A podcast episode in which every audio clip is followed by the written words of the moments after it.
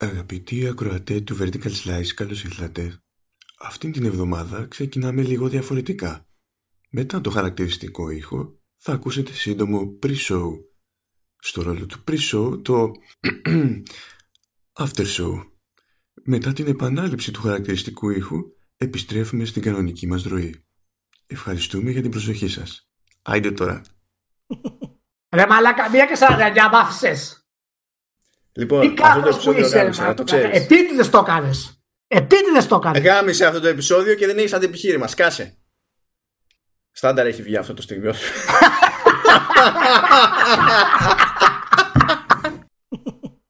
Να σου πω, επειδή δεν μ' αρέσουν τα τυχερά παιχνίδια. Ναι. Το λέω από τώρα. Είναι το επεισόδιο τριάντα τρία. Δεν δεχόμαστε άλλα πονταρίσματα. Δέξτε το πρόγραμμα. Vertical Slash τριάντα τρία. Μάνος Βέζος έχει δίκιο. Ηλίας Παπάς στην άλλη μεριά. Και προχωράμε ακάθεκτη για μια ι θρι που θα αφήσει εποχή. Μισή εποχή, όχι full εποχή. Μισή εποχή. Γιατί ναι, λείπει η Sony, έχουμε πει. Αλλά μισή εποχή θα την αφήσει. Δεν μπορεί να μην την αφήσει. Τι κάνετε, είστε όλοι καλά? Μπράβο. Oh. Τι, τι πήγες να πεις, κάτι πήγες να πεις, σε έκοψα. Όχι, εντάξει, θα την αφήσει την, την εποχή. Θα είναι, θα είναι εποχή σε μπαντζάι. Να κάνω τώρα το, αυτό το preview που κάνουμε κάθε εβδομάδα και, και έχω αποτύχει και τις δύο φορές.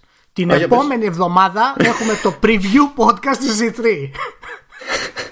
Επιτέλους. Και είναι όντως την επόμενη εβδομάδα. Γιατί μέχρι τώρα το είπα δύο εβδομάδες πριν και ο Μάνος μου λέει είναι την επόμενη εβδομάδα, την επόμενη εβδομάδα. Αλλά τελικά από ό,τι φαίνεται είναι την επόμενη εβδομάδα. Φανταστείτε, φανταστείτε να μετράει τέτοιο, με τα χέρια ανοιχτά, τα δάχτυλα και αυτά. Να, να σηκάνει. Μόλις και το πέτυχε. Μετά το τέλος αυτής της ι θρι, τίποτα θα είναι πια το ίδιο. Αυτά τα νέα που αναφέρουμε τώρα θα είναι ασήμαντα μπροστά σε αυτά που πρόκειται να μάθουμε και να αποκαλυφθούν στην επερχόμενη ι θρι. Πώς σου φάνηκε αυτό? Ε, πολύ καλό μου φάνηκε. Δεδομένου κιόλας ότι είχα ξεκινήσει να σε γράφω χωρίς προειδοποίηση για δεκατέσσερα λεπτά και με βολεύει αυτός ο αριθμός που το δεκατέσσερα είναι και αντικείμενο συζήτησης σήμερα. Θα τα αφήσω, θα τα αφήσω για όταν έρθει η ώρα. Άστο για όταν έρθει η ώρα. Απαγορεύεται να βγάλεις ε, ε, live τα δεκατέσσερα λεπτά πριν που, είναι, που δεν είναι επίσημο podcast. Έχουμε υπογράψει συμφωνία και συμβόλαια και απαγορεύεται γιατί έχω ένα όνομα και δεν μπορείς να με διασύρεις. Νομίζω είναι φανερό. Απλά το λέω σε όποιον παιδιά, άμα σηκώσει τίποτα, σας ενημερώνω απλά να μην το ακούσετε αυτό το κομμάτι και να προχωρήσετε στο αυθεντικό podcast. Σας ευχαριστώ που με υποστηρίζετε. Τι είχες να πεις, είχες να πεις κάτι? Ε, ο, την ώρα που ε, έκανε ένα reboot ο Μάνος, παιδιά, και παρερχόμαστε τώρα, μην αγχώνεστε, όλα είναι καλά. Ε, έχεις να πεις κάτι για την επερχόμενη ι θρι? Δεν έκανα φοβερή εισαγωγή.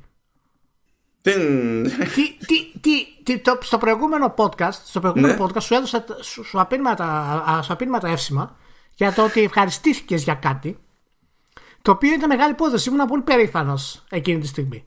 Λοιπόν, ήσουν πολύ περήφανος. Συγγνώμη. Ναι, ήμουν περήφανος γιατί δεν συνηθίζεται αυτό το πράγμα. Και η θετική μου ενέργεια πέρασε σε έλουσε σαν κύμα. Ε, και τώρα σε ρωτάω, έκανα εξαιρετική εισαγωγή για την ι θρι και ότι η ι θρι. Και η ι θρι θα είναι φοβερή. Και συμφωνείς, είσαι, θα είσαι ευχαριστημένος και με αυτή την ι θρι. Καλά, δεν ξέρω αν θα είμαι ευχαριστημένος με αυτή την ι θρι που μόλις μυριστήκανε απουσία της Sony, βγήκε και ο κάθε πικραμένος να κάνει παρουσίαση. Και εγώ θα είμαι εκεί και θα βλέπω ένα, μια αποτυχημένη παρουσίαση μετά την άλλη. Αλλά τέλος πάντων, εμένα αυτό που με νοιάζει να δω περισσότερο είναι το προβλεπέ μπαμ της Microsoft. Όχι επειδή θα είναι μπαμ ή δεν θα είναι μπαμ ή θα είναι περίπου μπαμ, αλλά επειδή θα είναι η πρώτη πραγματική γεύση από, το...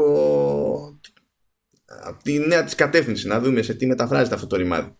Mm. Um, μέχρι να φτάσουμε στην άλλη εβδομάδα όμως, όπου θα έχουμε να τα πούμε όλα αυτά, ε, έχουμε και κάποια, κάποια σημαντικά πραγματάκια γίνανε αυτή τη εβδομάδα. Μάλλον. Δεν ένιωσα τίποτα.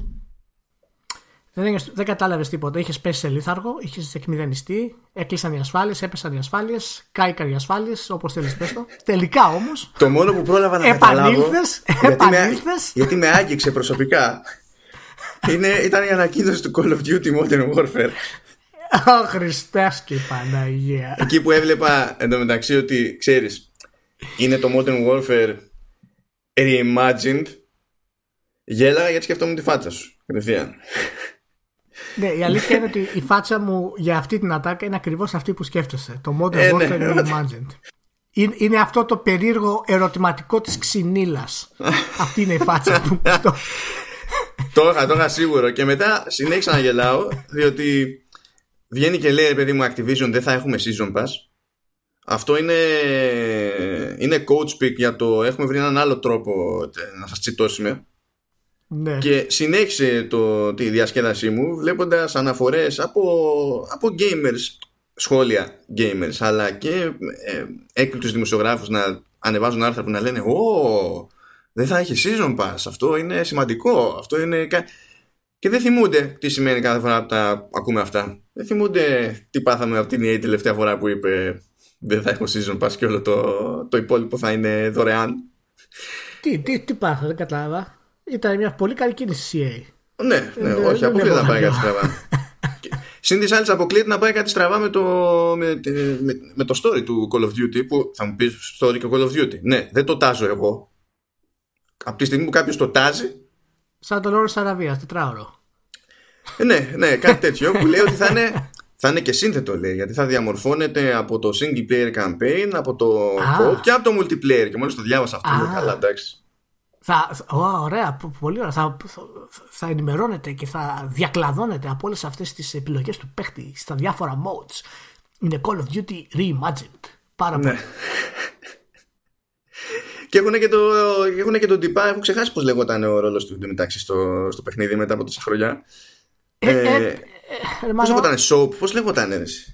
Δεν κάπως, είναι δυνατόν να, να το θυμηθώ. Ποια είναι η πιθανότητα να θυμηθώ αυτό το πράγμα για το Call of Duty? Αυτό που θυμάμαι είναι ότι τον έπαιζε ο Μακτάβης, ο οποίος Μακτάβης, εντάξει, είναι, είναι λίγο ζωγραφιάς. Απλά δεν έχει σημασία όταν είναι στο Call of Duty από ένα σημείο.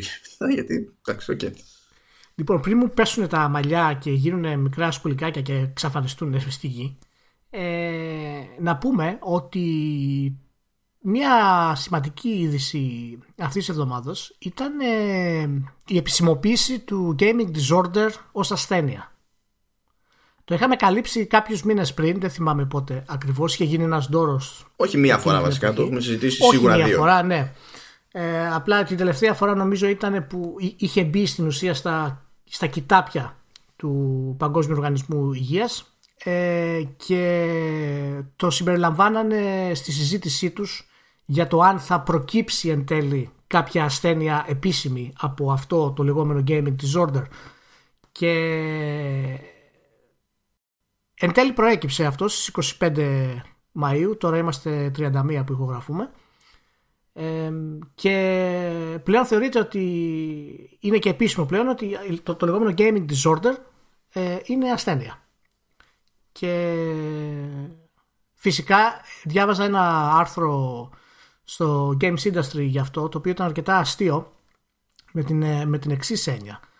Ε, η, η αρθρογράφος έλεγε ότι όταν ανακοινώθηκε ότι ο Παγκόσμιος Οργανισμός Υγείας το έχει περάσει στα, στα πρόχειρα, ας πούμε, σχέδιά του ε, το gaming disorder, όλη η βιομηχανία και αυτοί μαζί ε, αντιστάθηκαν στεναρά. Εκείνη που αντιστάθηκε, αφού θυμόμαστε τι έγραφε το Games Industry Biz και δεν έπαιρνε κάποια τέτοια, δεν θυμάμαι να έπαιρνε τέτοια θέση ως μέσο. Ναι, όχι, προφανώς αυτή μιλάει επιπροσωπικό. Ναι, οκ. Okay. Ε, και, αλλά, αφού τώρα έγινε επίσημη, ναι, ασθένεια, ας πούμε, τουλάχιστον στα χαρτιά τέλος πάντων, τότε λέει επαναπροσδιορίσε την ίδια της τη θέση. Και μας το μας νοιάζει τι έκανε με την προσωπική θέση. Και το σκέφτηκε πάλι αυτό το πράγμα. Και αυτό είναι, είναι, το λέω αυτό γιατί είναι η φοβερή γενικότερη νοοτροπία του, το οποίο την έχουμε γενικότερα και ως άνθρωποι, ότι δεν το βλέπουμε το πρόβλημα πριν έρθει να κάτσουμε να το συζητήσουμε. Μόλις κάποιος μας πιέσει για αυτό το θέμα, κάνουμε πίσω. Αλλά μόλις είναι πιο επίσημο και γίνεται αποδεκτό, τότε μπαίνουμε κι εμείς στη ροή των πραγμάτων ότι έτσι πρέπει να είναι. Δηλαδή, τι είπε, μόλις συνειδητοποίησα ότι πριν δεν ήμουν ακριβώς δημοσιογράφος, αλλά τώρα ε, ξεμπέρδεψα και αποφάσισα να γίνω. Φαντάζομαι δεν είχε γράψει καν άρθρο για αυτό το πράγμα, αλλά τουλάχιστον το αναφέρεται σε αυτό που λέει και είναι ένα από τα πρώτα άρθρα του Games Industry Biz, το οποίο ασχολείται φυσικά εκτεταμένα με τέτοια θέματα στη βιομηχανία. Και, και μου κάνει εντύπωση γιατί ενώ πρώτα έγινε η επίθεση και δεν φταίει απαραίτητα ο γκέιμερ ή ο δημοσιογράφος αυτό το πράγμα, όλα αυτά ξεκίνησαν και από την ι ες έι. η οποία έπαθε «Ωχ, τι είναι αυτά που λέτε, δεν είναι δυνατόν να ισχύει κάτι τέτοιο» κτλ. Τώρα που έγινε επίσημη, ας πούμε, ασθένεια, θα πάρει και μια επίσημη θέση η ι ες έι. Θα πει «Ναι, ίσως υπάρχει κάτι να κοιτάξουμε» κτλ. Και, και πάλι θα το χάσουν το... Καλά, το η ι ες έι εκ των πραγμάτων πρέπει να πάρει επίσημη θέση, εφόσον υπάρχει κάποια εξέλιξη υποτίθεται σε αυτό το ζήτημα. Δεν μπορεί να πει «Εντάξει, never mind». Ναι, το, το, το αν θα πει καμιά ξυπνάδα είναι το θέμα που... ναι, εντάξει, ναι okay. για να δούμε, για να δούμε. Για, πάντως επειδή ε, διάβασα τη διατύπωση τη, ξέρεις, το πώς έχει μπει ρε παιδί μου, το πώς έχει οριστεί το, το disorder, δεν έγινε για τίποτα περίεργο. Δηλαδή α, αυτό που λέγαμε και προηγούμενη φορά είναι ότι ο, ο ορισμός που έχουν επιλέξει, επειδή εξακολουθεί και ισχύει η, η εντύπωση τέλος πάντων του, οργαν, του Παγκόσμιου Οργανισμού Υγείας ότι δεν είναι επαρκές το, το ερευνητικό έργο, ε, αλλά κάτι παίζει εδώ και ας κάνουμε κάτι γι' αυτό και το βλέπουμε στην πορεία. Αυτό που περιγράφει είναι περίπου copy-paste με βάση το οτιδήποτε ε, μπορεί να οριστεί, ξέρω εγώ, ως, τέλος πάντων, generic disorder. Απλά αυτό εστιάζει στη, σε μια συγκεκριμένη δραστηριότητα. Και για μένα αυτό δείχνει πόσο σοβαρά έχουν πάρει το θέμα. Ναι, όχι, καλά κάνανε και το κάνανε. Γιατί δεν προέχουν ε, όλα αυτά τα οποία, ξέρεις, ε, έχουν στην κατοχή τους για τις υπόλοιπες ασθένειες, που είναι, που είναι πάνω κάτω copy-paste για τέτοια θέματα εθισμού. Ε, οπότε έχουν αποφασίσει και το ονομάσαν Gaming Disorder, το οποίο σαν, σαν περιγραφή το θεωρώ αρκετό αυτή τη στιγμή, γιατί είναι πολύ συγκεκριμένοι σε αυτό που λένε.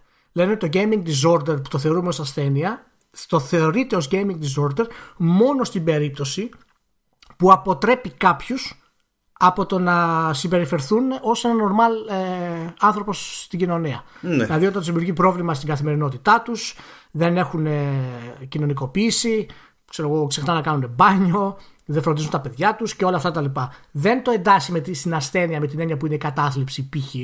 Έτσι, να, να είμαστε πολύ συγκεκριμένοι. Ούτε καν λέει ότι προέρχεται από κάπου. Όχι, ακόμα. Δεν λέει ότι προκαλείται από το gaming. Μπράβο, περιγράφει τη συμπεριφορά ακρι... που, αν, που θεωρεί Μπράβο. προβληματική.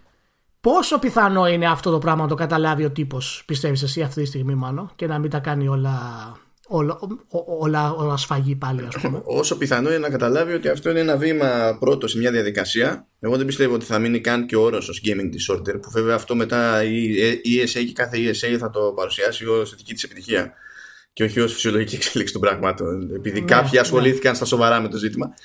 Θα μιλήσουμε ε, γι' αυτό εκτεταμένα σε λίγο. Ε, ναι, διότι είναι, πώς λέμε ρε παιδί μου ότι είναι πρόβλημα ε, ο τζόγος για κάποιους. Ναι. Ε, το, είναι αντίστοιχη περίπτωση με το gaming disorder που περιγράφουμε τώρα. Όμως, όταν λέμε έχω πρόβλημα με τον τζόγο, δεν χρειάζεται απαραίτητα να γίνει διευκρίνηση ε, και να λέμε γκανιάν disorder και blackjack disorder κτλ. Οπότε δεν νομίζω ότι θα μείνει τόσο συγκεκριμένο αυτό το πράγμα, γιατί το ζήτημα είναι το φαινόμενο και οι συμπεριφορές. Και οι συμπεριφορές οι ίδιες δεν είναι ακριβώς καινούριες και πρωτοφανείς. Οπότε μόλις βγάλουν λίγο άκρη ρε παιδί μου το, για το αν υπάρχει κάτι που είναι απολύτως χαρακτηριστικό του, του gaming ως trigger, κάπως θα χωριστεί διαφορά στη μέση ρε παιδί μου. Αυτό υποθέτω. Είμαστε, ή, είμαστε στο σημείο αυτό, εγώ φοβάμαι περισσότερο την αντίδραση της ι ες έι. ε, Είμαστε στο σημείο, τέλος πάντων, και η ευρωπαϊκή, ας πούμε,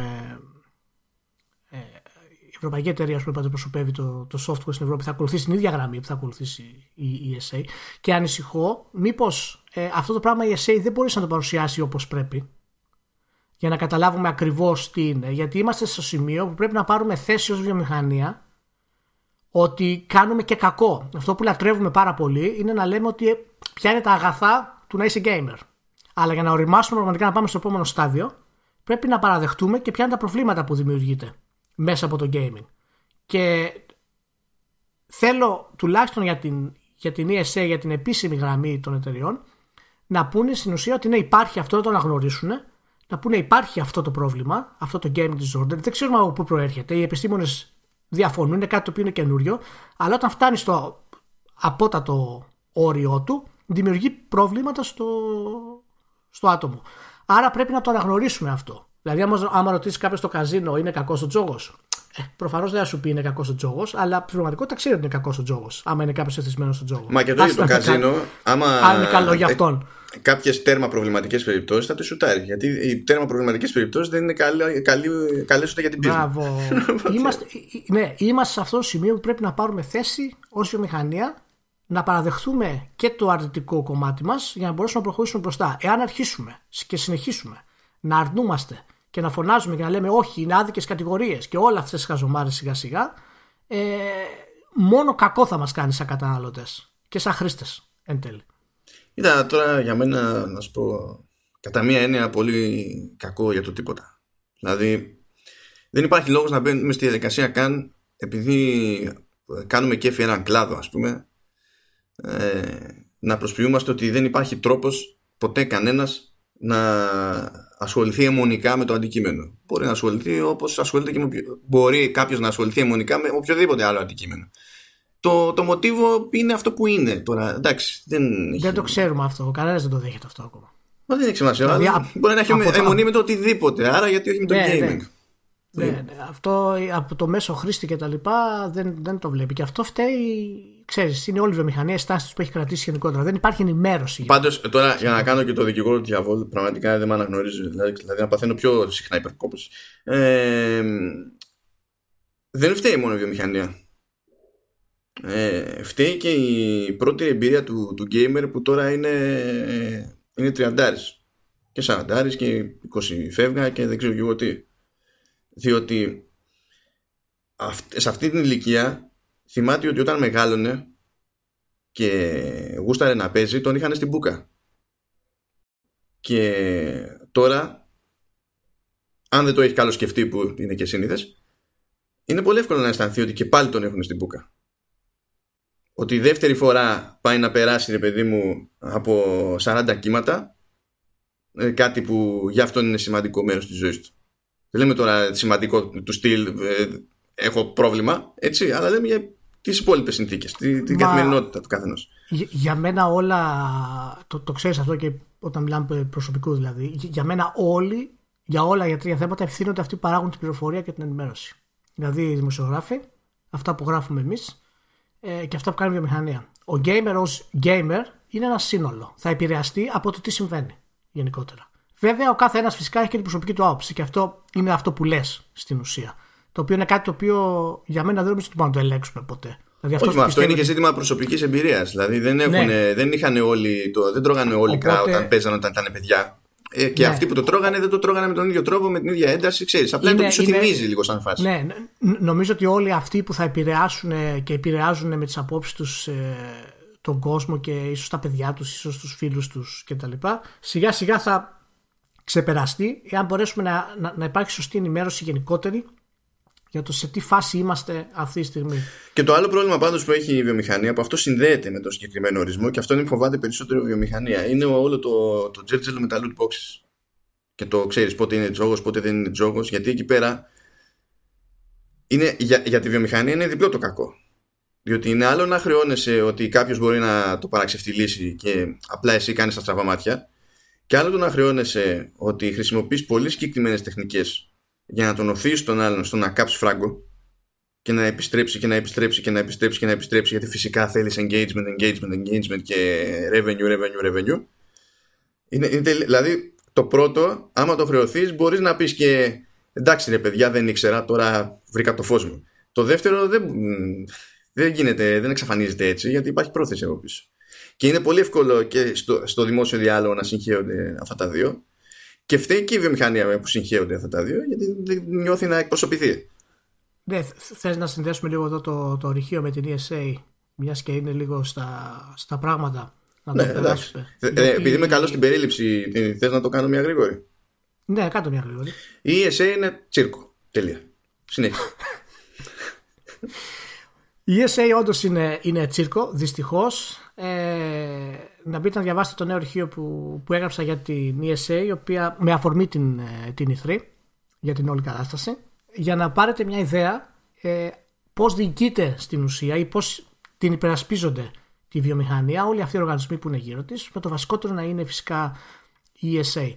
Μιλάμε για μια άθλια ε, κουλτούρα στην εργασία. Μιλάμε για πολιτικά παιχνίδια ε, εις βάρος της ι θρι και της βιομηχανίας του video game, ε, εκβιαστικές πρακτικές. Όλα αυτά ευτυχώς ε, είχαν στόχο και μέσω τον πρόεδρο της ι ες έι, τον Gallagher, τον Mike Gallagher, ο οποίος πριν έξι μήνες παραιτήθηκε, έμεινε για έξι μήνες ακέφαλη.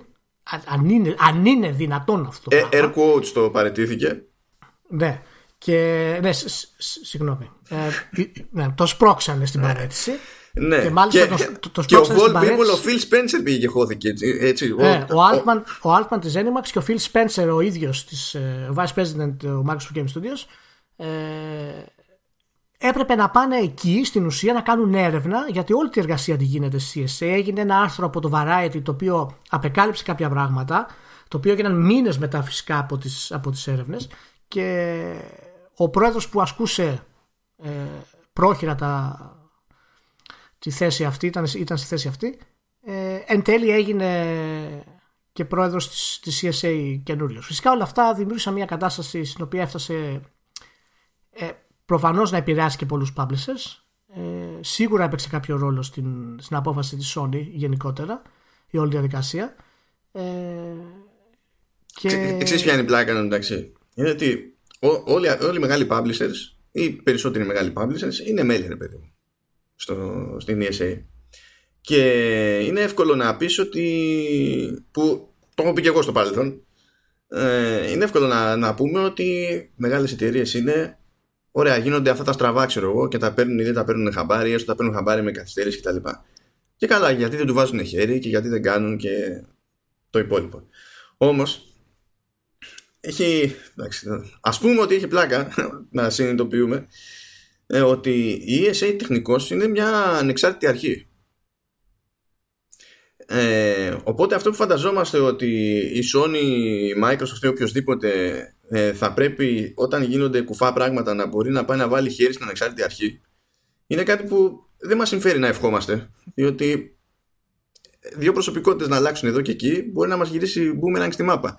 Οπότε η ειδική προστασία που απολαμβάνει μια οργάνωση όπως είναι η ι ες έι, στην προκειμένη περίπτωση, επειδή ο τύπος που την έτρεχε ήταν αλλού για αλλού, ήταν και το, άνοιξε και το δρόμο για να έχει όλα τα προβλήματα που έχει εδώ και δέκα κάτι χρόνια. Το, το έξτρα πρόβλημα σε αυτό που λες είναι ότι ενώ το Διοικητικό Συμβούλιο της ι ες έι ε, είναι γεμάτο από κύριους publisher, από σημαντικούς ανθρώπους στη βιομηχανία, είμαι ενενήντα εννέα κόμμα ενενήντα εννέα τοις εκατό σίγουρος ότι κανένας δεν είχε ιδέα το τι συνέβαινε στην πραγματικότητα. Και ναι, το, μόνο λέγουν, μπλέκουν, ήταν... το μόνο που. Και να σου πω κάτι. Μιλάμε για σι ι ο και Chief Executive Officers αυτή τη στιγμή. Αυτοί δεν έχουν χρόνο ούτε στη τουαλέτα να πάνε. Συγγνώμη δηλαδή. Ό, δεν είναι μα... να, να, να...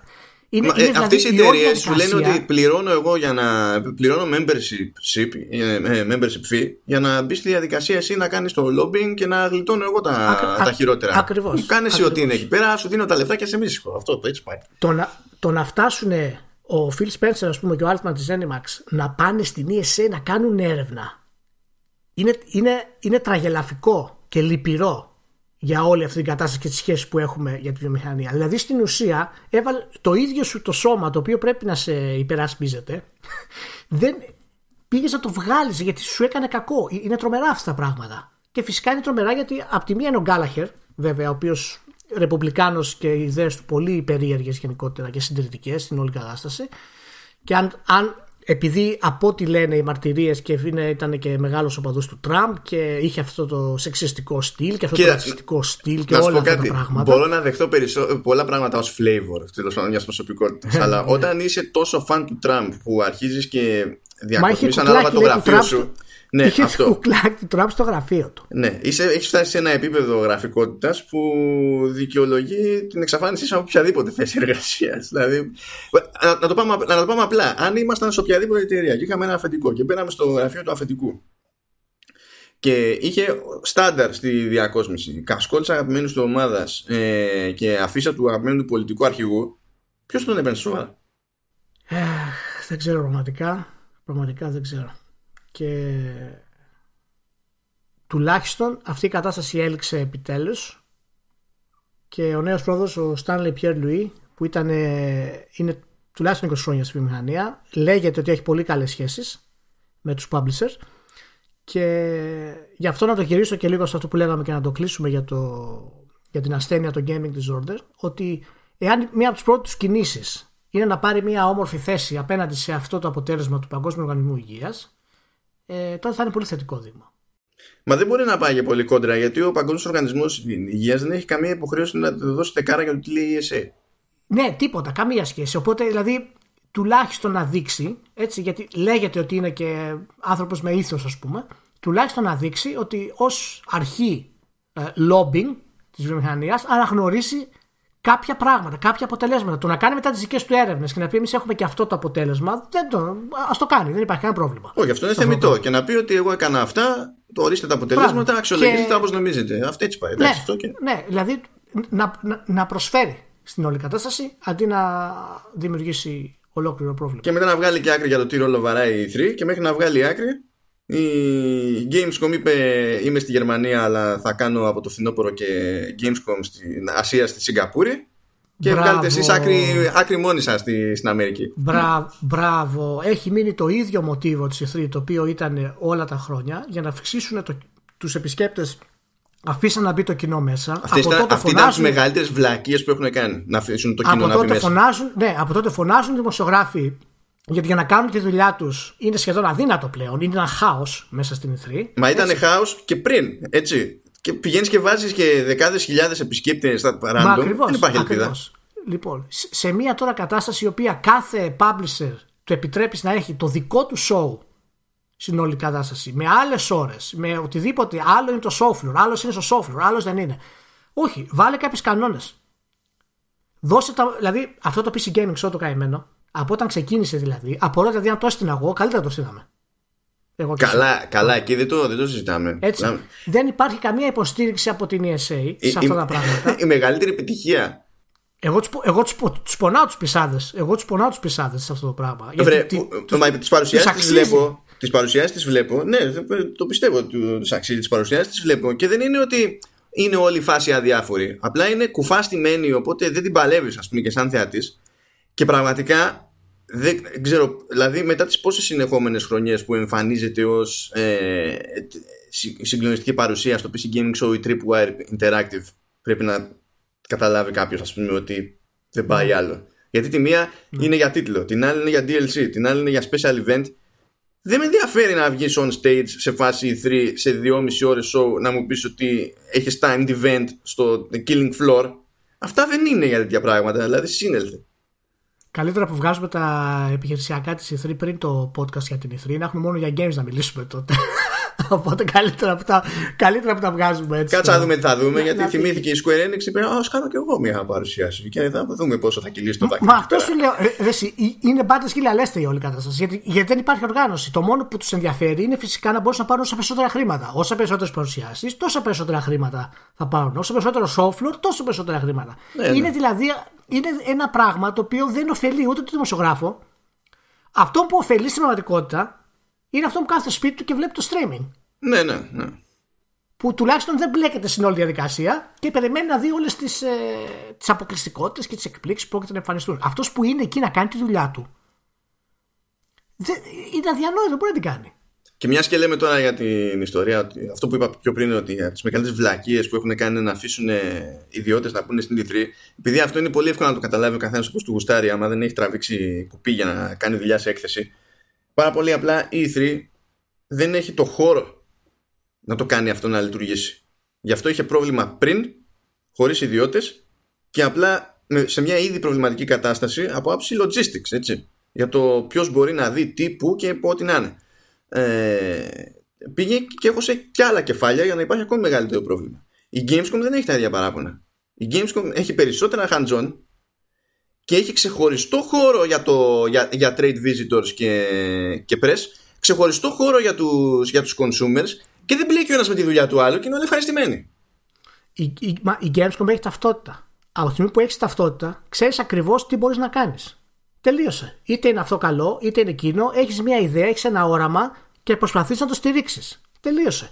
Η ι θρι, έτσι όπως έχει γίνει, και σαφώς παραμένει το μεγαλύτερο, η μεγαλύτερη έκθεση και η πιο σημαντική. Ναι, αλλά παραμένει μεγαλύτερη και η πιο σημαντική επειδή έχει τις παρουσιάσεις που έχει.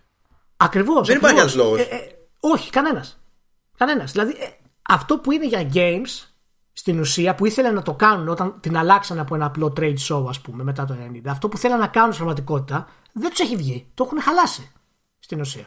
Και σου λέει η Sony, και με το δίκιο της, έτσι, ως ένα βαθμό που επηρεάστηκε από όλο αυτό που γίνεται, εγώ γιατί να μπλέξω μέσα στον χαμό που έχω τα top παιχνίδια, είμαι ο πιο δυνατός publisher και ό,τι και να βγάλω θα γίνει χαμός, ναι, αλλά γιατί να μοιραστώ τη σκηνή με άλλους, έτσι όπως είναι τα πράγματα.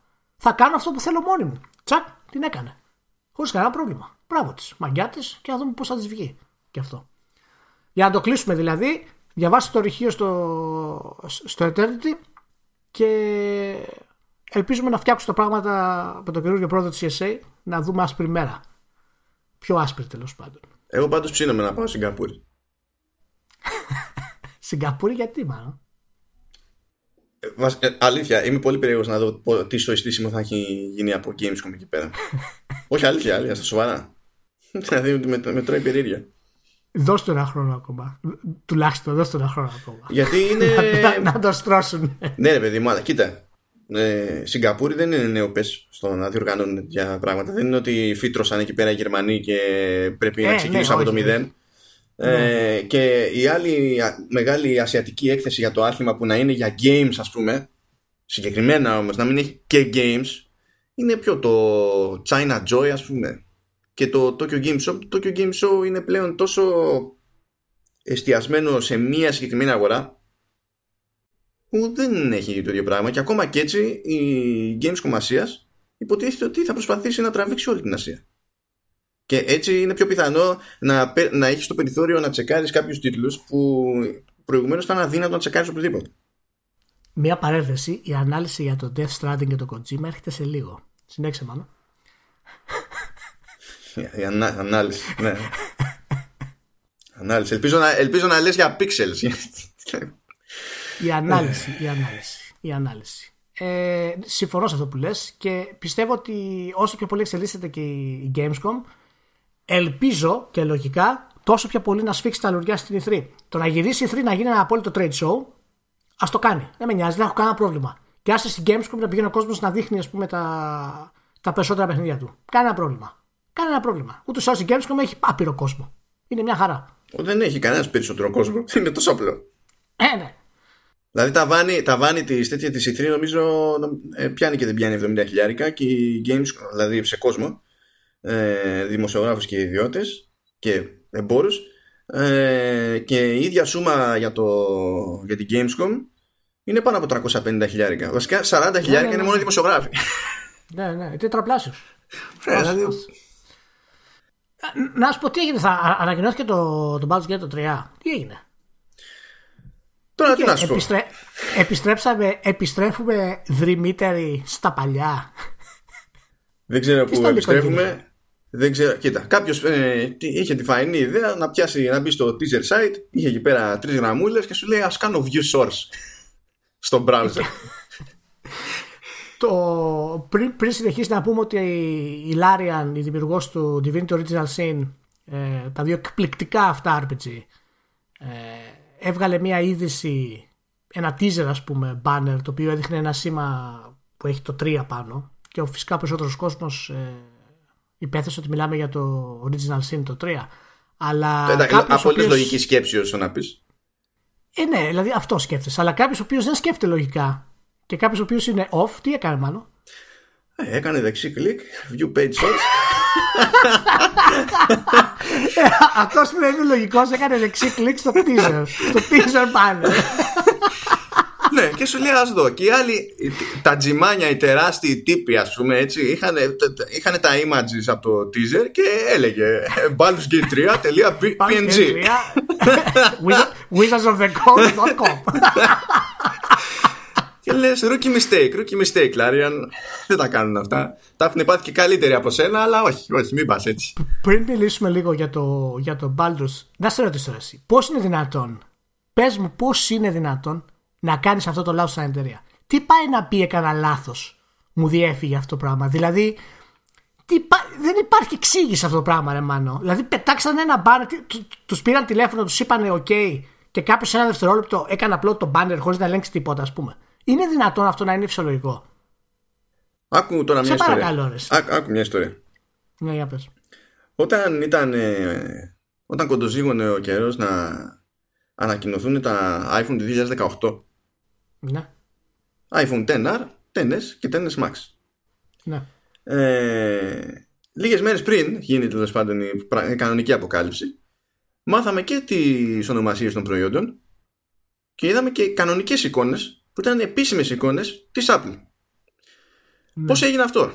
Κανένας δεν έκλεψε κανέναν, ούτε κομπίνα, ούτε μυστικότητα, ούτε τίποτα. Ήταν ένας τύπος που είχε ακούσει κάποιες φήμες για το πώς μπορεί να λέγονται, υπήρχαν κάποιες θεωρίες, και είπε ωραία, ας μπω στο site της Apple, ας δω γενικά τι δομή έχει στα links συνήθως στο, στο γιου αρ ελ. Ωραία. Mm-hmm. Αν λοιπόν υποθέσουμε ότι υπάρχει κάτι που λέγεται iPhone X R, τότε το τελείωμα του γιου αρ ελ, ξέρω εγώ, θα ήταν έτσι. Ας το πληκτρολογήσω. Πατάει Enter και πηγαίνει, και υπάρχει αυτό το γιου αρ ελ.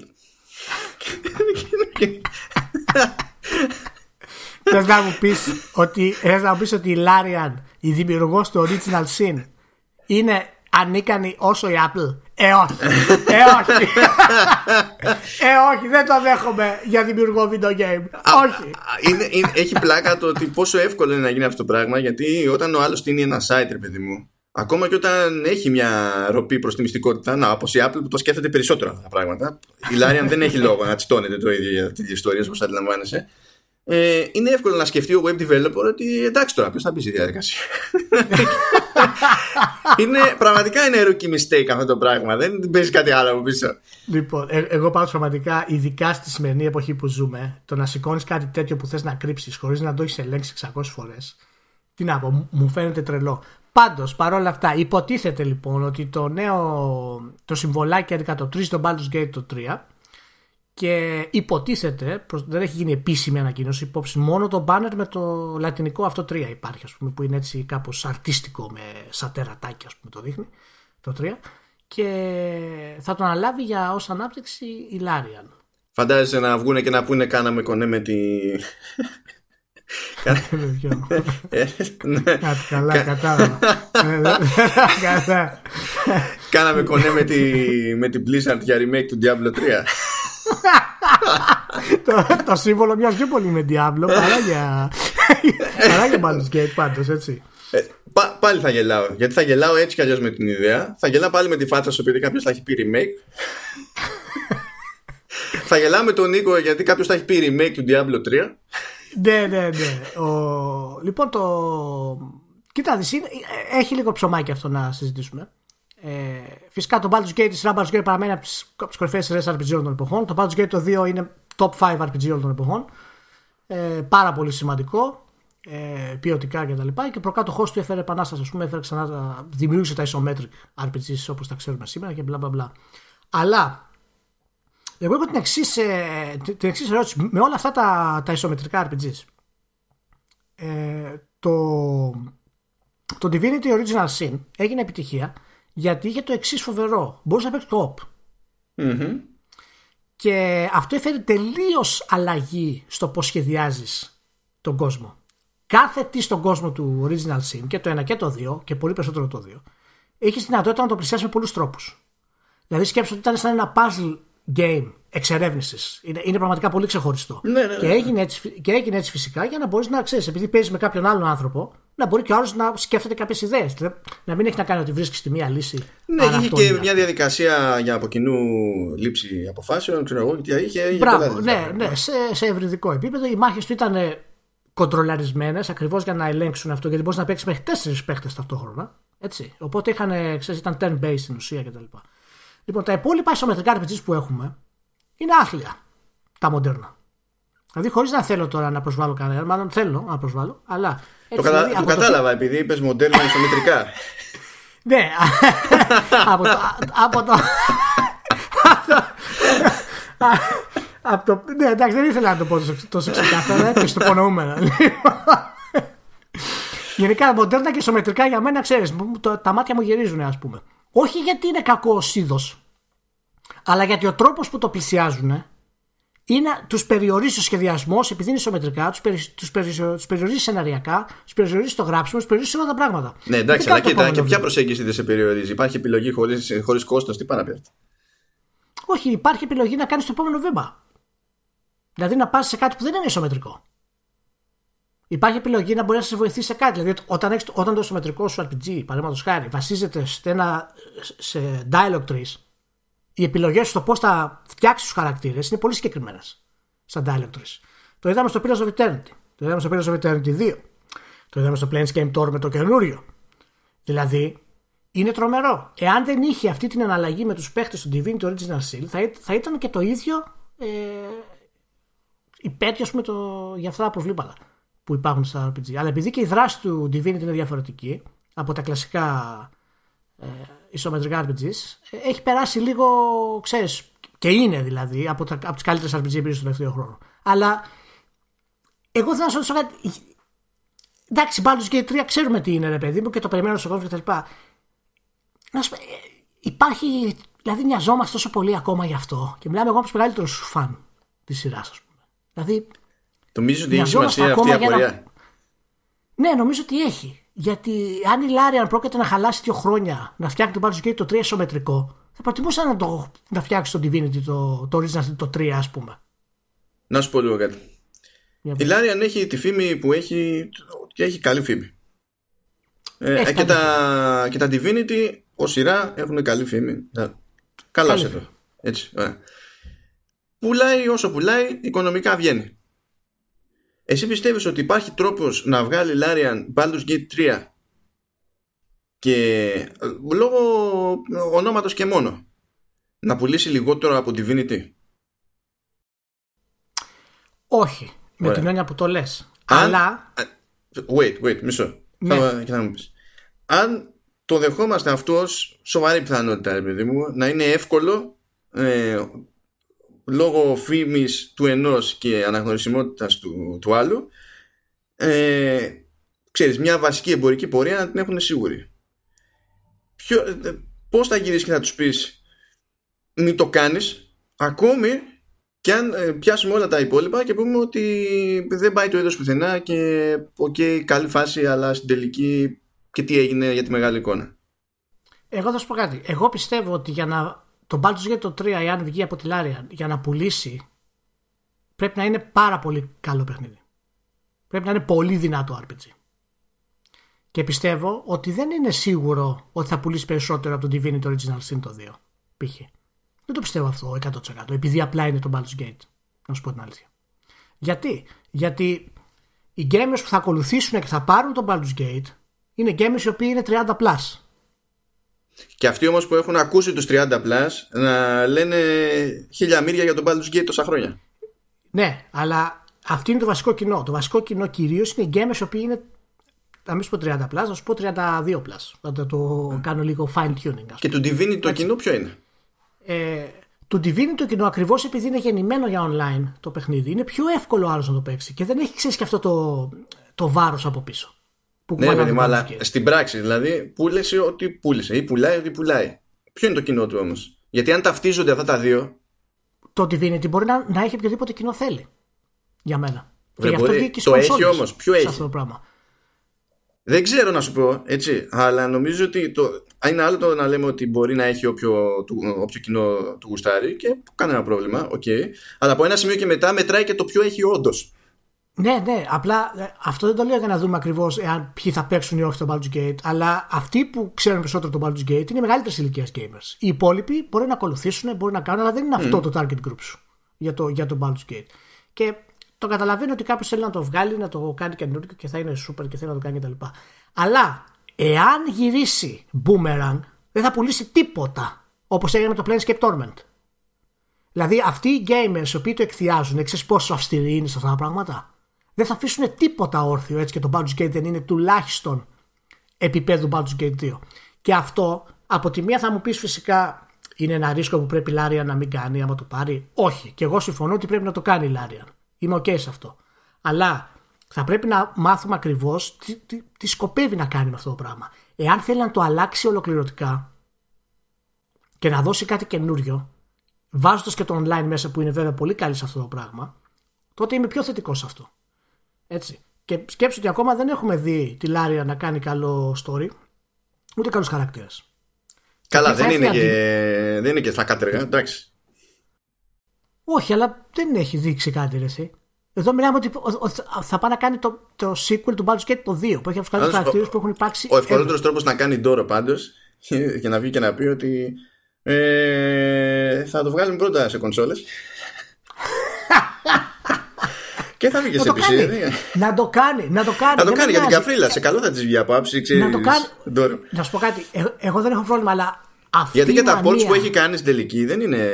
Μια χαρά δουλειά έχει κάνει. Ναι, ναι, όντως είναι αλήθεια αυτό. Ειδικότερα το δύο, ας πούμε, η μεταφράση είναι εξαιρετική. Αλλά αυτή η μανία που έχουμε να νεκρανασταίνουμε ήδη το ενενήντα και άι πι το ενενήντα για να τα κάνουμε ίδια. Εμένα με, με αφήνει παγερά διάφορο. Δεν πάει να είναι και ο, οποιοδήποτε να είναι. Ηλία, άμα ξημερώσει μια μέρα και σου τάξει κάποιο Silent Hill που ξέρει τι του γίνεται, έλα να μου τα πεις εμένα αυτά. Ε, καλά, εντάξει τώρα. Ε, καλά, εντάξει. Άλλο αυτό, τώρα άλλο αυτό. Δεν είναι αυτό. Επίσης, επίσης λίγο ενενήντα, δεν καταλαβαίνω. Δηλαδή, τι ξαφνικά στον πάρει το, το Shenmue τρία που βγαίνει τον Αύγουστο. Τα ίδια είναι. Το Shenmue τρία δεν είναι Baldur's Gate αρ πι τζι. Το Shenmue τρία είναι μια ιστορία ρομαντικού έρωτα μέχρι το θάνατο της, του ηλιοβασιλέματος. Και. Το, ε, και, και εσύ τι κάνεις γι' αυτό? Για πες. Θα αγοράσω το Shenmue τρία. Θα πάω να πάρω φιλαράκι από το δέντρο. Αυτό θα κάνω όλη την ώρα. Πηγαίνω να παίρνω φιλαράκι από το δέντρο. Λοιπόν, οπότε, εάν ισχύει αυτό, Λάριαν, μπράβο, να είσαι καλά να το κάνεις. Αλλά εγώ έχω τις αμφιβολίες μου μέχρι να δω ακριβώς το που το πας. Αυτό είναι, αυτό είναι το μόνο που λέω. Και να είστε όλοι καλά, να περνάτε πάρα πολύ ωραία στη Λάριαν. Μ' αρέσει όμως πόσο τα πράγματα είναι φλού, γιατί εντάξει, οι άνθρωποι στην τελική δεν προλαβαίνουν να πούνε για τίποτα. Απλά θεωρητικολόγουν έτσι. Έχουμε φτιάξει ένα δισεκατομμύριο θεωρίες, αλλά με, έτσι, κρι, έτσι, με κριτική έτσι, διάθεση. Α, αυτό, αυτό είναι το ωραίο. Ναι, αλλά με κριτική διάθεση. Γιατί και καλά το πονάμε και το φοβόμαστε λίγο και υπάρχει το, η, κληρο, η κληρονομιά από πίσω και ιστορίες. Και τώρα που θα έρθει η ώρα να πούμε για Death Stranding θα πέσει κοκοκό. εγώ, εγώ ιδιαίτερα, ιδιαίτερα για τα ισομέτρικα, αν πεθαίνανε αύριο το πρωί, θα έριχνα πρόθυμο στο ψήφο. Δεν έχει να κάνει ούτε με το Baldur's Gate, ούτε να α, μας πονάει, ούτε τίποτα. Ε, αν, πεθέ, αν πέθαινε ως είδος αυτό το πράγμα, θα ήμουν ο πιο χαρούμενος άνθρωπος στον κόσμο. Well, Πιστεύω ε, ότι είναι ένας από τους βασικούς. Θε, θέλω, θέλω να σημειωθεί ότι εγώ ως κατόψυχος του, του τσιφλικιού εδώ πέρα, έτσι, δεν, δεν έχω ευχηθεί ποτέ κατώ... θάνατο σε είδος. Όχι, δεν είσαι σκατόψυχος. Εγώ το ναι, δεν, δεν είμαι σκατόψυχος επειδή δεν έχω κάνει ψυχή για να είναι σκατά. Αλλά τέλος πάντων. Όχι, όχι, ε, δεν είναι αυτό. Εγώ αλλά, τέτοια πράγματα εγώ δεν ξα... εύχομαι. Άλλος τα εύχεται. εγώ το ξαναλέω. Εγώ το ξαναλέω για τα ισομέτρικ. Είναι ο βασικός, το βασικό πρόβλημα, το βασικό εμπόδιο που κρατάει αυτούς τους developers να κάνουν κάτι παραπάνω. Αυτό είναι. Κοίτα, να σου πω κάτι. Κάποια Bioware κάποτε ξέφυγε από αυτό. Ναι, και δεν της έκανε κακό. Δεν της έκανε κακό μέχρι που δεν της έκανε τίποτα. Ναι, εντάξει, να σου πω κάτι. Άμα, άμα την πουλάς στην ι έι, ε, τότε δεν είναι. Δεν σου φταίει οι επιλογές που έκανες πριν. Άρα εξ... φταίει ο Μπόνο. Όταν ξε... ο Μπόνο γιατί φταίει εσύ ο Μπόνο? Ο καημένος ο Μπόνο τραγουδάει, έχει ωραία φωνούλα. Γιατί τσι, τσίμπησε... Υπερτιμολόγησε. Δεν, δεν ήταν, δεν ήταν στα meeting, δεν ήταν, είχε ηχογράφηση, δεν ήταν στα meeting. ε, ναι, τέλος πάντων. Λοιπόν, αυτό ήταν το, το βασικό. Η γενικότερη μας άποψη είναι θετική. Baldur's Gate τρία, προχωράμε, αλλά κατά μια πισινή με ένα δισεκατομμύριο θεωρίες που δεν πρόκειται να βγει καμία αληθινή και θα είναι το παιχνίδι super. Μάλλον, πού πάμε παρακάτω? Ε, τώρα δεν, νομοτελειακά πηγαίνουμε στο, στο Death Stranding. Δεν υπάρχει. Όχι, ποιο Death Stranding! Περίμενε. Γιατί, τι, δεν Περίμενε. Θες. Θέλω, θέλω, αλλά δεν έχουμε τέτοιο και το φοβερό. Αν δεν εσύ, έχουμε και, το, δεν καθ... και τον οδηγό. Δεν καθυστέρησε. Έλα, πες. Ποιο... Δεν καθυστέρησε επίτηδες κάποιος στο Last of Us δύο. Ανέρεση, είδες, πήγα για τον Next Best Thing. Εγώ νόμιζα, μπέρδεψα τα links. Α, παιδιά, ναι, όχι. Παιδιά, όχι, όχι, εντάξει. Τώρα δεν έχει επιβεβαιωθεί καθόλου αυτό βέβαια. Απλά προέκυψε μια φάση, μια θεωρία εκεί που και καλά προέκυψε από ένα tweet του PlayStation Asia και τα λοιπά, ότι και καλά ο αρχικός σχεδιασμός ήταν ε, να κυκλοφορήσει φέτος και το The Last of Us Part δύο, ε, και υποτίθεται ότι πάλι ξέρεις, θα είχαμε και τώρα ανακοίνωση κοντινά. Last of Us Part δύο. Ναι. αλλά τελικά πάρθηκε η απόφαση να πάει για το δύο χιλιάδες είκοσι. Και όταν είσαι, ρε παιδί μου, δημοσιογράφος τώρα με, ολκής, με, με, με κάκαλα. Ολκής. Θες να τσιμεντένιος, κάνεις... τσιμεντένιος. Ε, ναι. Τσιμεντένιος, ναι, να... για, για να πας με τη μία στο πάτο της θάλασσας. Έχει διπλή, ακριβώς, ακριβώς, έχει διπλή. Ό,τι θες παίρνεις. Θες να γράψεις γι' αυτό, ρε παιδί μου, να κάνεις το ρεπορτάζ και βάζεις τίτλο και λες ότι ε, report ε, το The Last of Us Part two η κυκλοφορία του πήγε πίσω εσκεμμένα. Εσκεμμένα. Επειδή ξέρεις, intentionally, intentionally delayed ήταν η, η φράση, αν θυμάμαι καλά. Ναι, γιατί υπό νορμάλ συνθήκες τα games είναι σαν τα καρπούζια. Τα έχεις στην καρότσα, προχωράς, αλλά άμα γίνει κανένα σεισμός, πέφτει κάποιος, σε τρακάρει κάποιος από πίσω κτλ. Και, και φύγει κανένα καρπούζι από την καρότσα, μένει πίσω, ενώ δεν το είχες υπολογίσει εσύ έτσι. Και σου αλλάζει ο προγραμματισμός. Τι λέει, μάλλον. Τι λέει, μαλλιά. Τα καρπούζια. Μαλά, δεν μπορώ, δεν μπορώ, δεν μπορώ να βγάλω. Από όλα τα παραδείγματα έπρεπε να φέρεις το Last of Us, να κάνεις, να κάνεις παραλυσμό με καρπούζια που πέφτουν από καρότσα. Δηλαδή θα τρελαθώ. Κοίτα, θα τρελαθώ. Ένα, ξεφτυλι, ένα ξεφτυλισμένο ρεπορτάζ δικαιούται ξεφτυλισμένο παράδειγμα. Τι δεν πηγαίνει, δεν έχει να κάνει με το παιχνίδι, έχει να κάνει με την προσέγγιση. Αυτή λέει, καθυστέρησε η κυκλοφορία εσκεμμένα. Δηλαδή... Έλλης αγαπώ, Έλλης αγαπώ, μην αγαπώ. Έλ, ε, Έλλης αγαπώ. Φαντάζεσαι στη Sony να λέει, παιδιά, δεν φταίω εγώ, μόλις το έμαθα.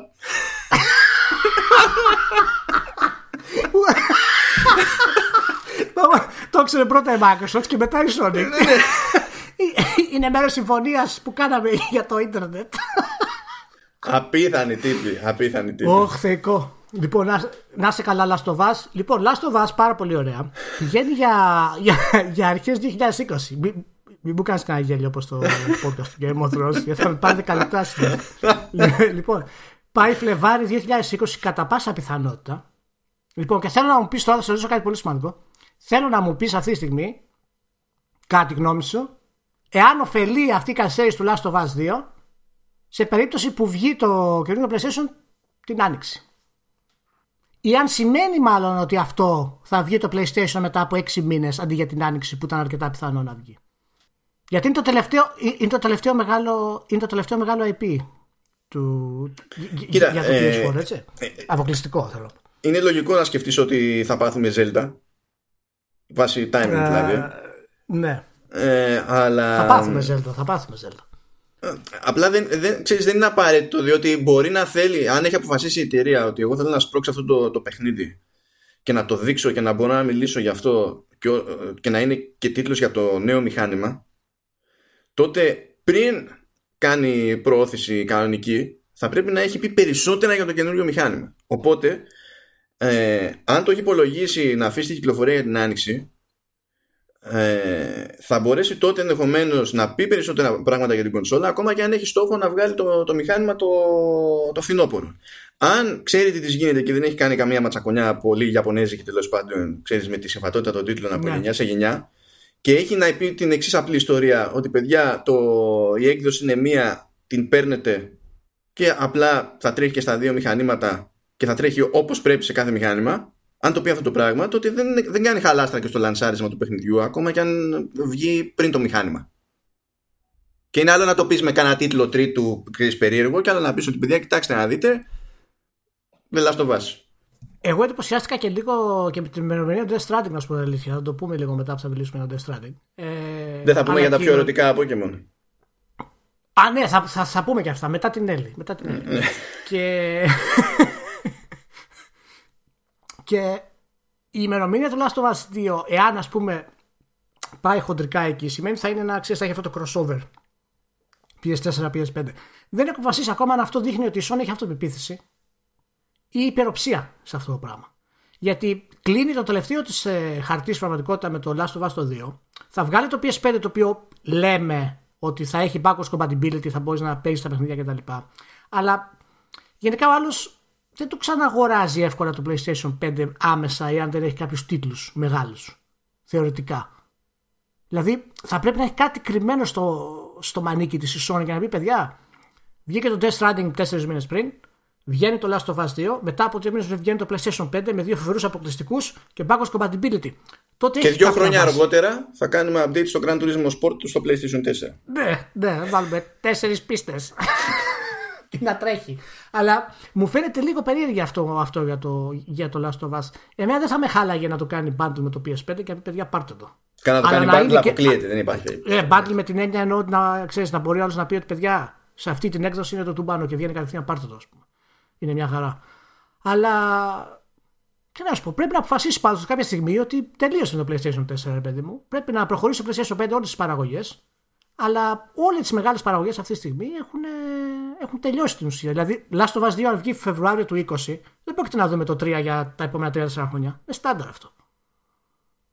Αυτό ήδη έχει πάει τέσσερα χρόνια, ας πούμε, και αναγκάστηκε να προσλάβει και άτομα η Naughty Dog. Καλά, έτσι κι αλλιώς η Naughty Dog δεν του βγάζει πέντε πέντε τους τίτλους. Εντάξει, δεν θα το πάρει κανένας αυτό. Και ειδικά αν είναι στημένο τώρα να το παίζει και δίπορτο αυτό. Τι σε νοιάζει, σιγά. Ναι, ναι. Τέλος πάντων, θα δούμε πώς θα πάει αυτό, αυτό γενικά. Ποια, ποια Pokémon, μάλλον. Τι συμβαίνει. Πάλι για την Nintendo θα πούμε. Δεν μπορώ άλλο με Nintendo. Είπαμε. Είναι η καλύτερη εταιρεία στον κόσμο, τους έχει νικήσει όλους. Τελείωσε. Τι άλλο θες να πούμε, δηλαδή. Για κοιτάξτε, για να καταλάβετε έτσι ποιος στέει από ένα σημείο και έπειτα. Όταν βγαίνει το βι τζι δύο τέσσερα επτά κάθε χρόνο και ευχαριστεί τους αναγνώστες του που είχε εκατό τοις εκατό άνοδο σε page views και μαζί θα προχωρήσουμε και τα λοιπά. Αν αυτό νομίζετε ότι σημαίνει κάτι για, το, για το τι θα συνεχίσει να καλύπτει και πώς θα συνεχίσει να το καλύπτει, ε, απλά δεν έχετε καταλάβει πώς λειτουργεί το, το σύγχρονο διαδίκτυο και με τι sites πηγαίνετε και ασχολείστε. Υπάρχει ένα φοβερό άρθρο λοιπόν στο βι τζι δύο τέσσερα επτά που λέει The δεκατέσσερα Pokemon I'd most like to fuck. Διο, η, η πρώτη είναι Why. Μάνο, είναι, ο, είναι ο τίτλος αυτός. Ναι, είναι ο τίτλος του άρθρου. Ναι, είναι ο τίτλος του άρθρου. Μπράβο. Και για να, για να διευκρινίσουμε και το ξεφτιλίκι, αν εμείς στην Ελλάδα το γράψουμε αυτό στα σοβαρά και δεν είμαστε ένα μοναχικό blog εδώ, εκεί, εδώ και εκεί, η Nintendo θα μας πάρει στο κατόπι. Και θα έχει και δίκιο. βι τζι δύο τέσσερα επτά δεν θα το πάρει στο, στο κατόπι, θα του δώσει, θα του δώσει και καμιά αποκλειστικότητα. Αυτή είναι η πραγματικότητα στην οποία ζούμε. Και φυσικά αυτή είναι και η εκτίμηση που, στην οποία σας έχει ο κλάδος κατά κανόνα. Δεν έχει... Αυτό είναι το top.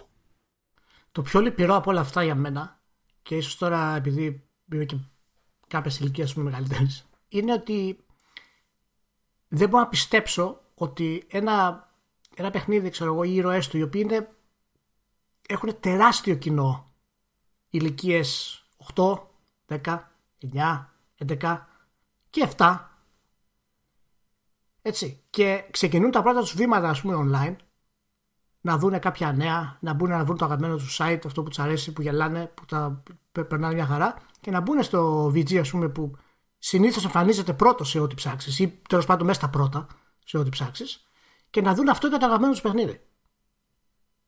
Το οποίο αυτό το, site, αυτό το, το άρθρο, έτσι, δεν είχε τίποτα, ξέρεις, explicit, μην κάνετε κλικ άμα δεν είστε δεκαοκτώ ή κάτι τέτοιο. Δεν είχε κάτι τέτοιο. Πουθενά. Είχε ένα άρθρο με ένα τίτλο. Ναι, εντάξει, γιατί, γιατί το λεξιλόγιο γιατί? Είναι μόνο αυτό που είναι, δεν έχει κάποια εικόνα, ξέρω εγώ. Δεν είναι έτσι, δεν είναι μόνο το λεξιλόγιο. Ξέ, δεν είναι μόνο έτσι. Μέσα περιγράφει ακριβώς πράγματα τα οποία έχουν να κάνουν με choking. Έχουν να κάνουν με squirting. Μέσα. Ε, εντάξει, εντάξει. Είναι educational. Λοιπόν, δηλαδή, ναι, είναι educational. Δεν καταλαβαίνω πώς είναι δυνατόν τώρα, ξαναγυρίζουμε και τα λέμε τώρα δεκαπέντε φορές, να αφήνουν τώρα και καλά η Nintendo. Μα η Nintendo δεν μπορεί να μπλέξει στα προεόρτια, μπορεί μόνο να διαμαρτυρηθεί μετά. Γιατί η Nintendo υποτίθεται δεν έχει δικαίωμα να σου βάλει χέρι στο τι θα γράψεις.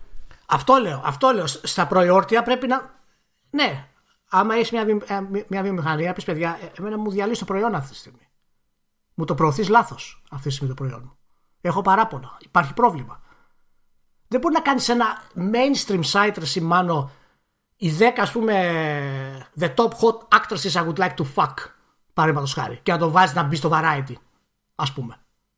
Ναι, δεν είναι πλέον η φάση, είναι, είναι free for all. Είναι free for all, απλά γράφουμε ό,τι να είναι. Είναι τρελό. Λοιπόν, τι να πω τώρα, δεν, δεν θέλω να το, να το κάνω αυτό, αλλά αν κάποιος αποφασίσει να μην μπει στο βι τζι, να ξέρετε ότι θα τον αγαπήσω. Ξανά, θα ξέρετε ότι θα έχει την αγάπη του Vertical Slice. Του Μάνου ιδιαίτερα. Αλλά είναι τρομερό. Δεν, είναι τρομερό. Δεν, δεν. Ούτε καν μπορείς να το πεις, ρε, ούτε καν μπορείς να το πεις μέσα το, το, το, το τι περιγράφει μέσα.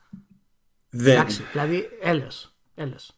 Δηλαδή εν τω μεταξύ είναι τόσο, είναι τόσο εκτός. Ξέρεις, δεν είναι σκέφτηκα ένα βλακώδη συνδυασμό και α, δεν θα είχε πλάκα. Δεν είναι, δεν είναι σαν τον πρώτο τύπο που σκέφτηκε να βουτήξει μαγιονέζα τηγανητή πατάτα.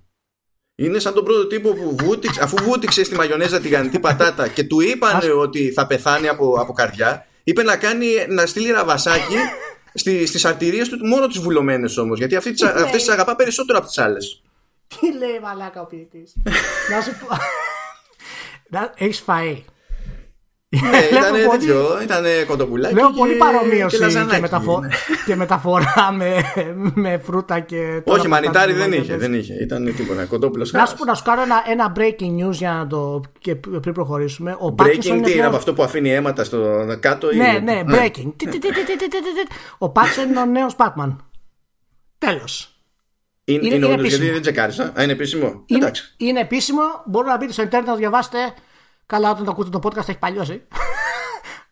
Αλλά μπείτε να διαβάσετε το νέο. Καλά είναι πραγματικά ο Robert Pattinson. Πολύ ωραία. Μπράβο του, καλά κάνει. Θα δούμε ένα διαφορετικό Batman, γιατί μετά το Christian Bale, ό,τι άντρα και να βάζει να κάνει τον Batman, θα είναι μουφα. Ναι, και γενικά αν είναι να τσιτώνεστε πάλι με το ότι ο Πάτινσον και ο. Που στη τελική είναι και στο ηθοποιός, απλά δεν έχετε πάρει χαμπάρι. Πρώτα τσιτωθείτε με την ντι σι που τα έχει κάνει μαντάρα και κάντε ανάψτε καμιά λαμπάδα. Μπας και βγει η Batman της προκοπής και ας παίζει και σκουπόξυλο το Bruce Wayne. Πρώτα αυτό. Δεύτερο, παιδιά, δηλαδή τώρα μία, μία, έτσι ένα, ένα, ένα παραπλήσιο. Μην κάνετε το ίδιο λάθος που κάνατε με τον Ντικάπριο. Που αρχίζετε και κράζετε τον Ντικάπριο χωρίς κανένα λόγο. Επειδή είχε κάνει μία-δύο παιδικές ταινίες και δεν είχατε καταλάβει όλες τις ταινιάρες που είχε παίξει πιτσιρικάς, που είχε πάρει και ψηφιότητα για Όσκαρ. Και μετά απλά τον κράζατε, ας πούμε, επειδή έκανε το Τιτανικό. Και μετά χάσατε όλα τα υπόλοιπα. Ο Πάτσον έχει κάνει καλές ταινίες και μάλιστα έχει κάνει και χαμηλού προφίλ ταινίες, πιο αρτίστικα, ας πούμε. Στις όλες τις φάσεις. Δηλαδή, ναι, μα δεν γουστάρει. Εμένα μου κάνει εντύπωση που συμφώνησε για μια παραγωγή σαν, σαν τον Batman, διότι συνήθως. Ναι, ναι. Δηλαδή με, και μετά από αυτά που έφαγε στη μάπα για το Twilight που το κάνει με βαριά καρδιά και το έλεγε από τότε, όταν ήταν με συμβόλαιο έτσι, και είχε ακόμα να γυρίσει ταινίες, το έλεγε ότι το κάνω με βαριά καρδιά. Ε, όλες οι υπόλοιπες ταινίες ήταν πολύ πιο light, όλα. Θα πω και θα το δηλώσω ευθέως με τη βαρύτητα που φέρει η. Φοβερή μου άποψη και κριτική, μάλλον, ναι, ναι, για πες, ναι, ναι. Ότι η πρώτη ταινία, ποια ήταν η ταινία, ούτε το όνομά της θυμάμαι, το πρώτο βαμπύρ που έπαιξε ο Πάτισον. Πώς το λέγανε η πρώτη ταινία? Α, το Twilight. Και το, το λέγανε Twilight. Η, ναι. Μπράβο, η πρώτη ταινία Twilight είναι καλή ταινία. Τέλος. Βασικά είχε καλό soundtrack. Που ήταν είχε τρομερό soundtrack. Ήταν καλή ταινία, πολύ έτσι οργανική ταινία, ωραία στη φύση μέσα. Ήταν, ήταν πολύ σωστή ταινία και οι χαρακτήρες και αυτά ήταν σωστοί. Λοιπόν, το λέω. Τέλος. Περίμενα κάτι χειρότερο και ήμουν έτοιμος να πω για καρπούλια πάλι. Τι χειρότερο? Χειρότερο θα ακούσετε. Πει καφρίλα, αλλά αυτό έβγαζε νόημα. Εντάξει, δηλαδή, οκ. Όταν λες ότι είναι καλό το Twilight, έτσι συνήθως σε κράζουν. Γι' αυτό το ξέρεις, ήμουν επιφυλακτικός, ρε παιδί μου. Όχι, εντάξει. Εντάξει, εντάξει, εντάξει. Πολύ ωραία. Να σου και μια σκήμα με Twilight. Ψόφισα, δεν μπορώ, δεν αντέχω. Δεν αντέχω άλλο. Να σου πω, έχουμε δύο θέματα τελικά. Ένα είναι το Death Stranding και ένα είναι το Microsoft Game Pass για το πι σι. Αποφάσισε ναι. Τι θες να πούμε από τα δύο. Αποφάσισε, πρόσεξε τι θα αποφασίσεις. Όχι, εντάξει, τι για τελείωμα έχει περισσότερη πλάκα το Death Stranding. Για τελείωμα, α, για τελείωμα, έχει περισσότερη πλάκα το Death Stranding.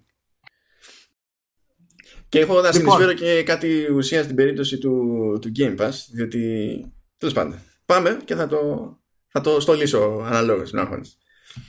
Λοιπόν, τι κάνει Microsoft? Άναψε τις μηχανές, έχει, έχει βάλει Τρίτη, τώρα έβαλε Τετάρτη και τώρα βάζει την Πέμπτη. Σιγά σιγά, επιταχύνει δηλαδή, μέχρι να φτάσει στην τελική. Μετά την Πέμπτη, φτάνει την Έκτη. Δεν το είχε και μυστικό ότι θέλει να επεκταθεί, ρε παιδί μου, και με αυτή την υπηρεσία στο, στο πι σι. Απλά δεν υπήρχε, δεν είχε κάνει το βήμα στην ουσία.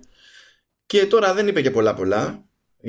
Προφανώς θα αποκαλύψει περισσότερα στην ι θρι, αλλά ανακοίνωσε ότι ετοιμάζει το Xbox Game Pass για το, για το πι σι. Ε, και να σου πω την αλήθεια, περιμένω να δω αυτό που με νοιάζει να μου πούνε στην ι θρι για να είμαι σίγουρος. Είναι, ξέρεις, αν θεωρείται η συνδρομή μία. Δηλαδή πληρώνω μία φορά και ανάλογα με την πλατφόρμα παίζω. Μες και για το Xbox και για το πι σι. Ν, ναι, δηλαδή για το, α, θέλω να ξεκαθαριστεί αν το προϊόν είναι το Xbox Game Pass τελεία εάν είναι το Xbox Game Pass for Xbox και το Xbox Game Pass for Windows. Αυτό. Αν, αν υποθέσω κάτι, κάνω μια θεωρία σε αυτό, ψεύδω θα είναι διαφορετικά.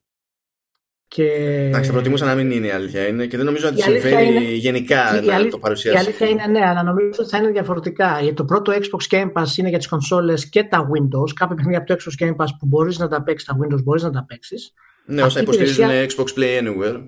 Μπράβο, ναι. Αυτή η υπηρεσία θα είναι, έχει σκοπό από ό,τι φαίνεται να είναι πραγματικά αφοσιωμένη στο πι σι με την καλή έννοια. Δηλαδή, ναι, γιατί κοιτάζει από... εκατό και πλέον τίτλους που τρέχουν στο πι σι, άρα είναι αδύνατο να είναι, τουλάχιστον όσοι έχουν τα πράγματα αυτή τη στιγμή, να είναι ναι. ακριβώς οι ίδιοι τίτλοι με ε, το selection που ναι. βλέπουμε στο Xbox Game Pass.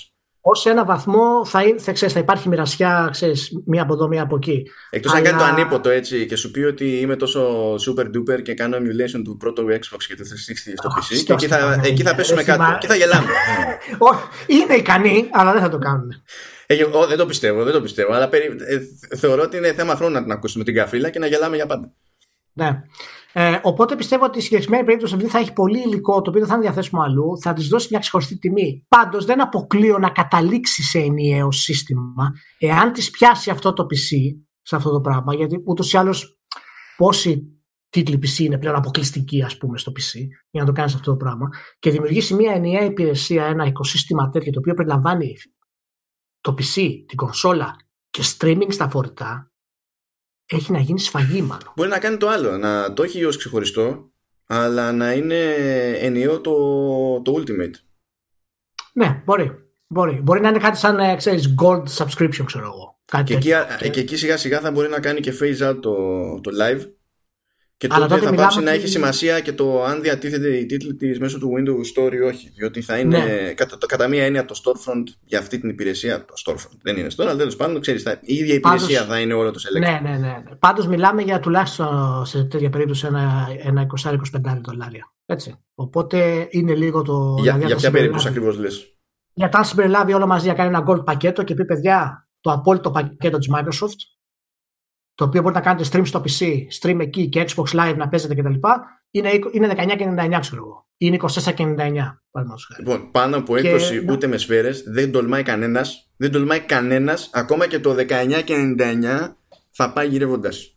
Και το ξέρει ότι ναι, θα πάει γυρεύοντας. Είναι δύσκολο να βγει πάντως αλλιώς. Δηλαδή να βάλεις σε μία τιμή ενιαία όλα μαζί. Είναι, είναι δύσκολο, αλλά εάν το τρενάρι το πάει δεκαεννιά και ενενήντα εννιά και πει, παιδιά, να πάρετε έξι μήνες, έχετε δύο δωρεάν π.χ. κάτι τέτοιο. Ίσως σου πιάσει. Αλλά ξέρεις, αυτό είναι και θα το δούνε πώς πάει ακόμα. Πάντως η, η ανακοίνωση ήταν αρκετά έτσι, αρκετά ελαφριά, ας πούμε. Δεν είχε ούτε ημερομηνίες συγκεκριμένες. Σαν teaser ήταν περισσότερο. Δηλαδή στην ίδια την ανακοίνωση λέει περισσότερα ναι. στην ι θρι, ξέρω. αυτό. Αλλά ε, αυτό πήγε λίγο πακέτο και με μια άλλη εξέλιξη. Ε, με, δηλαδή δεσμεύθηκε ότι θα σκάνε περισσότεροι τίτλοι της και, και Steam. Ενώ όλοι οι άλλοι, ξέρεις, που κάνουν αλλαξοκολλιές με Epic Games, το ξέρω εγώ. Εντάξει, δεν πειράζει, καλή καρδιά, πάμε παντού. Πάντως είπα ότι έχει κάνει συμφωνίες με τη Sega, την Deep Silver που έβγαλε το Exodus. Μου ήρθε και τέτοιο, μου ήρθε σήμερα και press release για την Paradox, ναι. Αυτό που έχω να πω λίγο μια λεπτομεριούλα, επειδή συνδέεται με την ιστορία με τη Steam.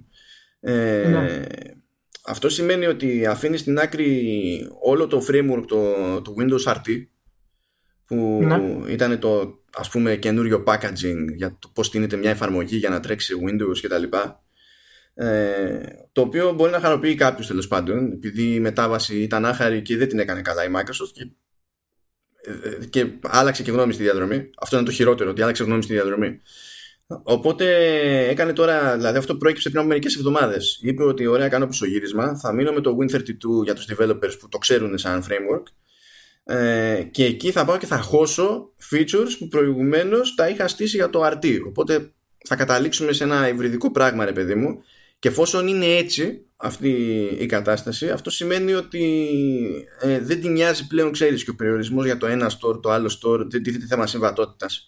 Δηλαδή ναι. το, το Steam μπορεί να είναι στημένο για εφαρμογές γουίν θέρτι τού και να μην ήταν για αρ τι, οπότε βγαίνανε και γκρινιάζανε στη Valve και θα φτιάξουμε το Steam ο ες και μετά θα γελάει ο κόσμος. Εντάξει. Αλλά, ναι. Αλλά τώρα σου λέει, οκ, okay, θα, θα ακολουθήσουμε τη μέση οδό και θα ανοιχτούμε παντού. Αφού το πήραμε απόφαση, πάμε παντού. Πάντως πρέπει να πούμε ότι αυτή η κίνηση της Microsoft σε συνδυασμό με το τι κάνει η Epic ε, φέρνει πολλά σύννεφα πάνω από τη, από τη Steam γενικότερα. Και εάν αυτή η κίνηση της Microsoft έχει επιτυχία και έχει τους τίτλους αυτούς και τους κάνει αποκλειστικούς στο store, ε, γιατί η Microsoft έχει και αμυγός πι σι τίτλους, έτσι. Δηλαδή είναι εταιρεία για πι σι. Ναι, πώς θα τους κάνει όμως, θα βγει και είπε ότι το Gears πέντε ας πούμε θα βγει κατευθείαν και Steam. Ναι, ναι, είναι, είναι νωρίς τώρα. Άμα πιάσει η υπηρεσία, εγώ σου λέω ότι θα τραβήξει όλα αυτά. Είπε να πεις συστήμα, άμα το θέλεις να το έχεις, θα περιμένεις ένα, ένα μηνάκο να το έχεις. Δηλαδή, Άξ. για ποιο λόγο η Microsoft να το χάνει από την υπηρεσία της, εφόσον, εφόσον πετύχει αυτή, έχει ξέρεις, το, τα χρήματα, ας πούμε, παίρνει από τις συνδρομές κτλ. Ανοίγει λίγο ένα σκι του αιώλου εδώ πέρα. Και θέλω να δω ακριβώς η Microsoft αν θα μπορέσει να το πάει ως τέρμα. Ε, εγώ θα χαρώ. Δεν έχω κανένα πρόβλημα. Εγώ θα χαρώ. Αυτό το χύπικο style τη Steam κτλ. Για μένα έχει αποτύχει ολοκληρωτικά. Και αν είναι ο τρόπος να αλλάξει, να αισθανθεί ότι πάει να κλείσει και για να αλλάξει, ας το κάνει. Πόσο καιρό ακούμε για το redesign του, του user interface Steam? Ένα χρόνο τουλάχιστον ακούμε για αυτό το πράγμα.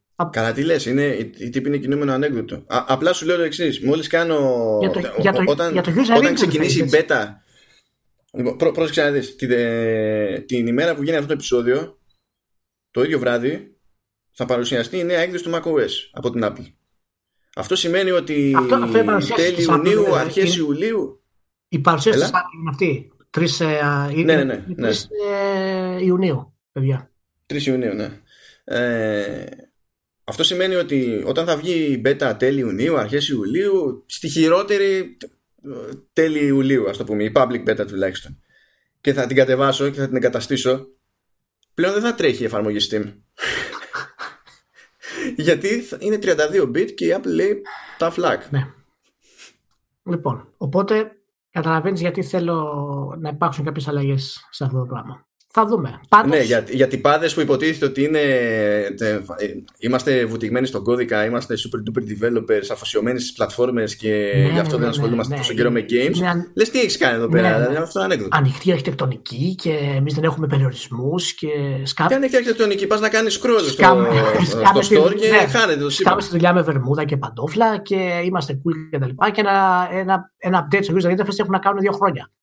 Κατεβάζεις το application στο κινητό, ας πούμε, και τι συμβαίνει. Είναι σαν να είσαι σε, σε browser του πι σι. Τέλος πάντων. Εν τω μεταξύ, τα κινητά που είναι υποχρεωμένοι να έχουν εφαρμογές εξήντα τετράπιτες, εκεί δεν, είχαν, δεν, δεν κολώσανε. Στο πι σι yeah. σου λέει εντάξει, έχουμε καιρό. Yeah, yeah. Τι, επειδή είναι η βασική μας εφαρμογή πάνω στην οποία στηρίζονται όλα σιγά μου. Τέλος πάντων. Λοιπόν, μπράβο στη Microsoft. Σίγουρα θα μάθουμε περισσότερα ε, στην ι θρι. Πάλι λογικά θα πούνε και τη τιμή και το όλο του σχέδιο κτλ. Αλλά. Δεν πιστεύω ότι θα πούνε τιμή. Δεν πιστεύω ότι θα πούνε τιμή ακόμα. Α, συγγνώμη, για την υπηρεσία λες ή για, το, για κονσόλα. Για όχι, όχι, για την υπηρεσία, για την υπηρεσία. Α, για την υπηρεσία πιστεύω ότι θα πούνε. Δηλαδή, άμα, έστω θα υπονοήσουν κάτι, ξέρω. Άμα την παρουσιάσουν, ας πούμε, ξέρεις, υπάρχει ένα, ένα μέρος της παρουσίασης της ένδειξης τύπου που είναι συγκεκριμένο για αυτή, νομίζω ότι θα πρέπει να πούνε και μία τιμή. Αλλά και να μην πούνε, άμα δώσουν μία-δύο αποκαλύψεις για αποκλειστικά ή κάποιες συμφωνίες τέλος πάντων, όχι αποκλειστικά. Ε, Πάντως τιμή για το Ultimate ξέρουμε ποια είναι. Να είναι πάνω από το Ultimate όπως αντιλαμβάνεσαι. Όχι, δεν γίνεται. Δεν, δεν γίνεται. Ωραία, ωραία. Μπράβο. Η Microsoft, εντάξει, είμαι πολύ ευχαριστημένος με τη Microsoft. Πάρα πολύ ευχαριστημένος αυτή τη στιγμή. Nintendo και Microsoft έχω ευχαριστηθεί πάρα πολύ. Sony είμαι λίγο απογοητευμένος. Δεν μου αρέσει που λείπει από την ι θρι. Αλλά τι να κάνουμε, την καταλαβαίνω. Ε... Και τι έχουμε, έχουμε και κάτι ακόμα. Ένα τρέλερ και ένα παιχνίδι. Ναι, εντάξει, θα είναι σχεδόν εννιά λεπτά. Ένα τρέλερ εννιά λεπτό. Λοιπόν. Είναι, κοίτα, είναι, από τη μία έχουμε ε, τρέιλερ ταινιών που σε δύο λεπτά σου έχουν πετάξει όλα τα spoilers. Και ο άλλος βγάζει σχεδόν εννιά λεπτά τρέιλερ και δεν καταλαβαίνεις τίποτα. Λοιπόν, αυτό με τους Ιάπωνες πρέπει να σταματήσει. Κάνω έκκληση σε όλους τους Ιάπωνες αυτή τη στιγμή που μας ακούνε. Παιδιά, λοιπόν, αλήθεια. Βγάλτε κάποια τρέιλερ τα οποία είναι normal τρέιλερ. Έτσι, τα οποία έχουν κάποια δράση, ιστορία, κάποιους χαρακτήρες που είναι ok, να δίνει ατμόσφαιρα. Έτσι. Ή κάτετα όπως το Kojima. Δεν μπορεί να τα έχετε διάμεσα ενάμιση λεπτό δράση σε ένα σύστημα μάλιστα δεν ξέρεις τι είναι και μετά ξαφνικά ένα cutscene και μετά κυκλοφορεί είκοσι πέντε έως Σεπτεμβρίου του δύο χιλιάδες δεκαοκτώ. Ένα και ο Kojima τα λέγαμε και μεταξύ μας. Το ξεκινάει καλά, το τελειώνει καλά και στη μέση κάπου χάνεται. Όχι, δε, σου λέει δε, πω πω κοίταξε να δεις, μπορώ να το βγάλω όσο μεγάλο θέλω. Κάντο έτσι από το να το κάνεις οτιδήποτε άλλο. Κάντο έτσι, άμα δεν μπορείς να κάνεις ένα τρέιλερ το οποίο είναι ok, normal. Να το ευχαριστηθεί όλος να το δει και να υπάρξει ένα hype και τέτοια, κάτω από το Kojima. Γιατί από hype δεν πάει πίσω το τρέλερ του Kojima. Ναι, σε απλά ξέρεις, με, μετά τις δέκα κρυπτικές ατάκες, η εντέκατη έχει παραπάνω, έχει τα προηγούμενα προηγούμενα. Έχει τη χρησιμότητα του μαλλιού της γριάς. Εκεί δεν έχει. Δηλαδή αυτό που ήταν να πετύχεις, το πέτυχες. Δεν έχει άλλο μετά. Σταμάτα λίγο. Λοιπόν, βγήκε το gameplay trailer. Κάνω air quotes αυτή τη στιγμή. Του Death Stranding. Αφού, αφού είδες ότι έτρεχε real time στα γρασίδια. Ε, είχε, είχε μια μάχη που δεν μπορούσα να καταλάβω πώς κινείται με αυτό το πράγμα στην πλάτη για να κάνει οτιδήποτε στη μάχη, αλλά είχε πλάκα. Ε, έβλεπε, ήταν προφανές ότι το παιχνίδι έτρεχε στα εξήντα frames, το οποίο ξέρουμε ταυτόχρονα ότι είναι λίγο ψέμα. Ναι, ναι, δεν υπάρχει φιδά. Εκτός αν απλά τρέχει άλλο hardware. Κοίτα, το Kojima μπορεί να τρέξει το πι ες φάιβ. Εγώ πιστεύω ότι το Kojima το παίζει στο πι ες φάιβ αυτό το σπίτι του. Δεν καταλαβαίνει πολύ. Λοιπόν, Ε, δύο πράγματα. Να μιλήσουμε πρώτα για το τρέιλερ και τι μπορούμε να καταλάβουμε γενικότερα για το παιχνίδι μέσα από τα καινούργια, τις καινούργιες σκηνές που είδαμε, και να, μετά μιλήσουμε για τις αντιδράσεις. Πώς φαίνεται. Μιλάμε για ό,τι θες. Είναι πάρα πολύ εύκολο. Ξεκάθαρα, ξεκάθαρα, ξεκάθαρο, ωραίο, πολύ ωραία. Λοιπόν, εμένα η άποψή μου για το τρέιλερ είναι ότι σαν τρέιλερ τεχνικά ήταν καλό, πάρα πολύ καλό, κάκιστο, οκ, okay, οκ. Okay. Κάπως έτσι τελείωσε για μένα. Δηλαδή είχε ένα-δύο ναι, high points. Συμφωνώ. Ε, τότε γιατί με κράζεις όταν διαμαρτύραμε για το μοντάζ του τρέιλερ. Γιατί δεν είναι αυτό το θέμα μας. Δεν, μιλά... δεν είναι αυτό πρόβλημα. Αυτό θέλω να πω. Δεν κράζω εσένα που το λες αυτό. Κράζω για αυτούς που το χρησιμοποιούν ως, ε, ως ε, ξέρεις, επιχείρημα για να μιλήσουν για το ότι δεν είναι ε, καλό και μετά και αυτό το παιχνίδι και δεν καταλαβαίνουμε και μας δημιουργεί πρόβλημα κτλ. Όχι, άμα... άλλο το μοντάζ του τρέιλερ, άλλο το. Ναι, όχι, μα οι περισσότεροι. Oh, ναι, θα μιλήσουμε για την δράση μετά. Οι περισσότεροι δεν τους άρεσε γιατί δεν καταλάβανε πολλά τι συμβαίνει. Και αυτό το ρίξανε στο editing. Όχι, και αυτό είναι άλλο καπέλα από το editing. Τέλος πάντων, ναι, καλά, θα το αναλύσουμε. Αλλά το, το, το βασικότερο ήταν αν το πιάσουμε τεχνικά ως τρέιλερ, με τις γνώσεις που έχουμε τέλος πάντων. Ε, είχε δύο καλά πικς, τα οποία ήταν εξαιρετικά. Ε, εγώ θεωρώ το πικ, το ένα του πικ είναι αυτό που είναι στο. στο δάσος και ξαφνικά αλλάζει, ας πούμε, πηγαίνεις σε αυτό το Underworld παραδείγματος χάρη και εμφανίζονται γύρω του όλοι, όλες αυτές οι φιγούρες του. Ναι, που, ναι, που δείχνει αέρα, ότι στην ουσία παίζει stealth εκείνη την ώρα. Ναι, ναι, ήταν, ήταν εξαιρετικό και ήταν, ήταν σαν horror εκείνη τη στιγμή το παιχνίδι. Ήταν πάρα πολύ, ναι, ναι. Ή, ήταν πάρα πολύ δυνατή η αλλαγή. Και το, το δεύτερο πικ ήταν όταν ε, έβαζε τη... Ό, ό, όταν πήρε τη μηχανή και άρχισε να τρέχει με τη μηχανή. Αυτό εμένα μου έκανε φοβερή εντύπωση εκεί πέρα. Δηλαδή, αυτό σου κάνει εκείνο το σημείο. Γιατί έτσι. Ναι, γιατί μου κάνει εντύπωση είναι τόσο ανοιχτός ο χώρος εκείνη την ώρα και εμφανίζονται αυτοί που το κυνηγάνε στην ουσία. Έτσι, αρχίζουν να τρέχουν από πίσω του και δημιουργείται το παιχνίδι ένα. Πώς θα το πω, ρε παιδί μου, ένα, μια έννοια. Ξέρεις, πάμε να ξεφύγουμε. Δεν έχεις κανένα όπλο.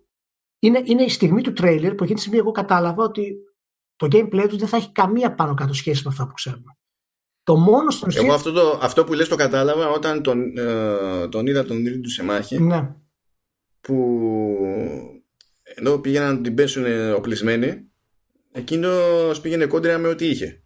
Ναι, ναι. Και, και μόνο που είναι αυτό μέρος της συνταγής, δηλαδή, ναι, προφανώς ναι, υποδηλώνει κάποιες ισορροπίες άλλες. Και μάλιστα μου κάνει εντύπωση γιατί σε εκείνη τη φάση που σου λέω δεν πάνε ακριβώς να τον σκοτώσουν. Τον χτυπάνε να τον ρίξουν. Και αυτό, ναι, ναι, και αυτό επίσης μου έκανε εντύπωση. Και του ρίχνουν ένα κομμάτι από, τη, από αυτό που κουβαλάει, παραδείγματος χάρη στο, κάτω στο έδαφος, και μετά τον κυκλώνουν για να τον πιάσουν και σκάει, ας πούμε, η βροχή στην ουσία και πρέπει να, να φύγουν και βρίσκει αυτό στη μηχανή και την κάνει, ας πούμε. Έχει κάποιες στιγμές τέτοιες στο τρέιλερ του, του Kojima, η οποία σου δείχνει πράγματα τα οποία, ρε παιδί μου, είναι πολύ απλά πραγματάκια, αλλά σου δείχνουν ακριβώς πράγματα για το gameplay. Και θυμάσαι και το, τη φάση που πάει στο. Τι ήταν αυτό, σκηνή στο δεύτερο παγκόσμιο. Τι ήταν αυτό το τάγμα. Εκεί, εκεί, εκεί θέλω να πω. Πρόσεχε, έχει σκηνή από, από Βιετνάμ, ναι, και αυτό που θυμάσαι δεν είναι από το δεύτερο παγκόσμιο, είναι από τον πρώτο, είναι από τα χαρακόμματα. Ναι. Όχι, αυτό, αυτό είναι το τάγκ, λέω. Αυτό πρέπει να είναι ο δεύτερος. Όχι, το, το... αυτό το τάγκ που βλέπεις ε? είναι τάγκ πρώτου παγκοσμίου. Είσαι σίγουρος. Γιατί εγώ το θυμάμαι για δεύτερο. Αλλά τέλος πάντων. Ναι, οκ. Okay. Ναι, όχι, πρώτο, πρώτο πρέπει να είναι. Πρώτο πρέπει να είναι. Είναι δυστυχώς. Πρώτο, πρώτο, πρώτο. Μου θυμίζει.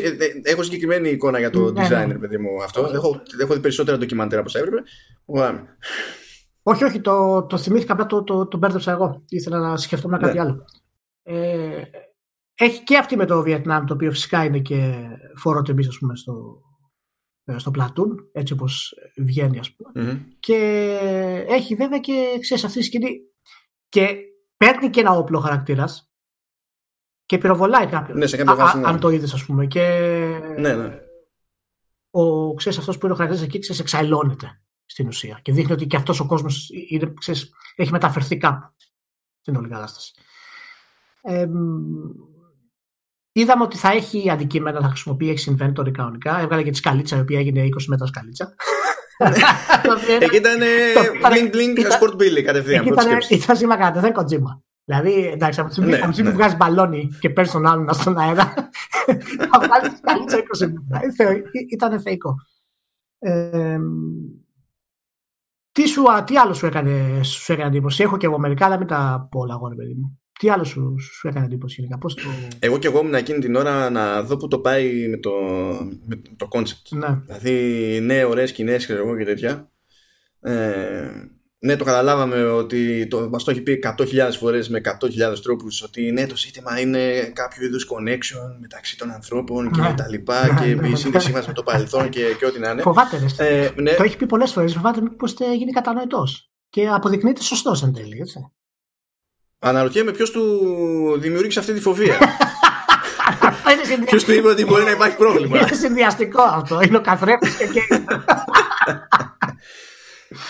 Εμένα μου αρέσει το κόνσεπτ ότι όταν πεθαίνεις στην πραγματικότητα δεν πεθαίνεις ακριβώς. Πηγαίνεις σε έναν άλλο κόσμο και προσπαθείς να επανέλθεις στο, στον κανονικό κόσμο. Το οποίο δεν μου αρέσει ως ιδέα επειδή πηγαίνει κόντρα στη, στη χαρτοκολία της εποχής. Ω, θάνατο, σπέρμα ντεθ και τα λοιπά. Κάποιος του Κοτζίμα είπε, όχι, εγώ θα το κάνω αλλιώς γιατί έτσι. Δεν πάτε να λέτε και γέλαγα. Θα κάνω φτιάξω να...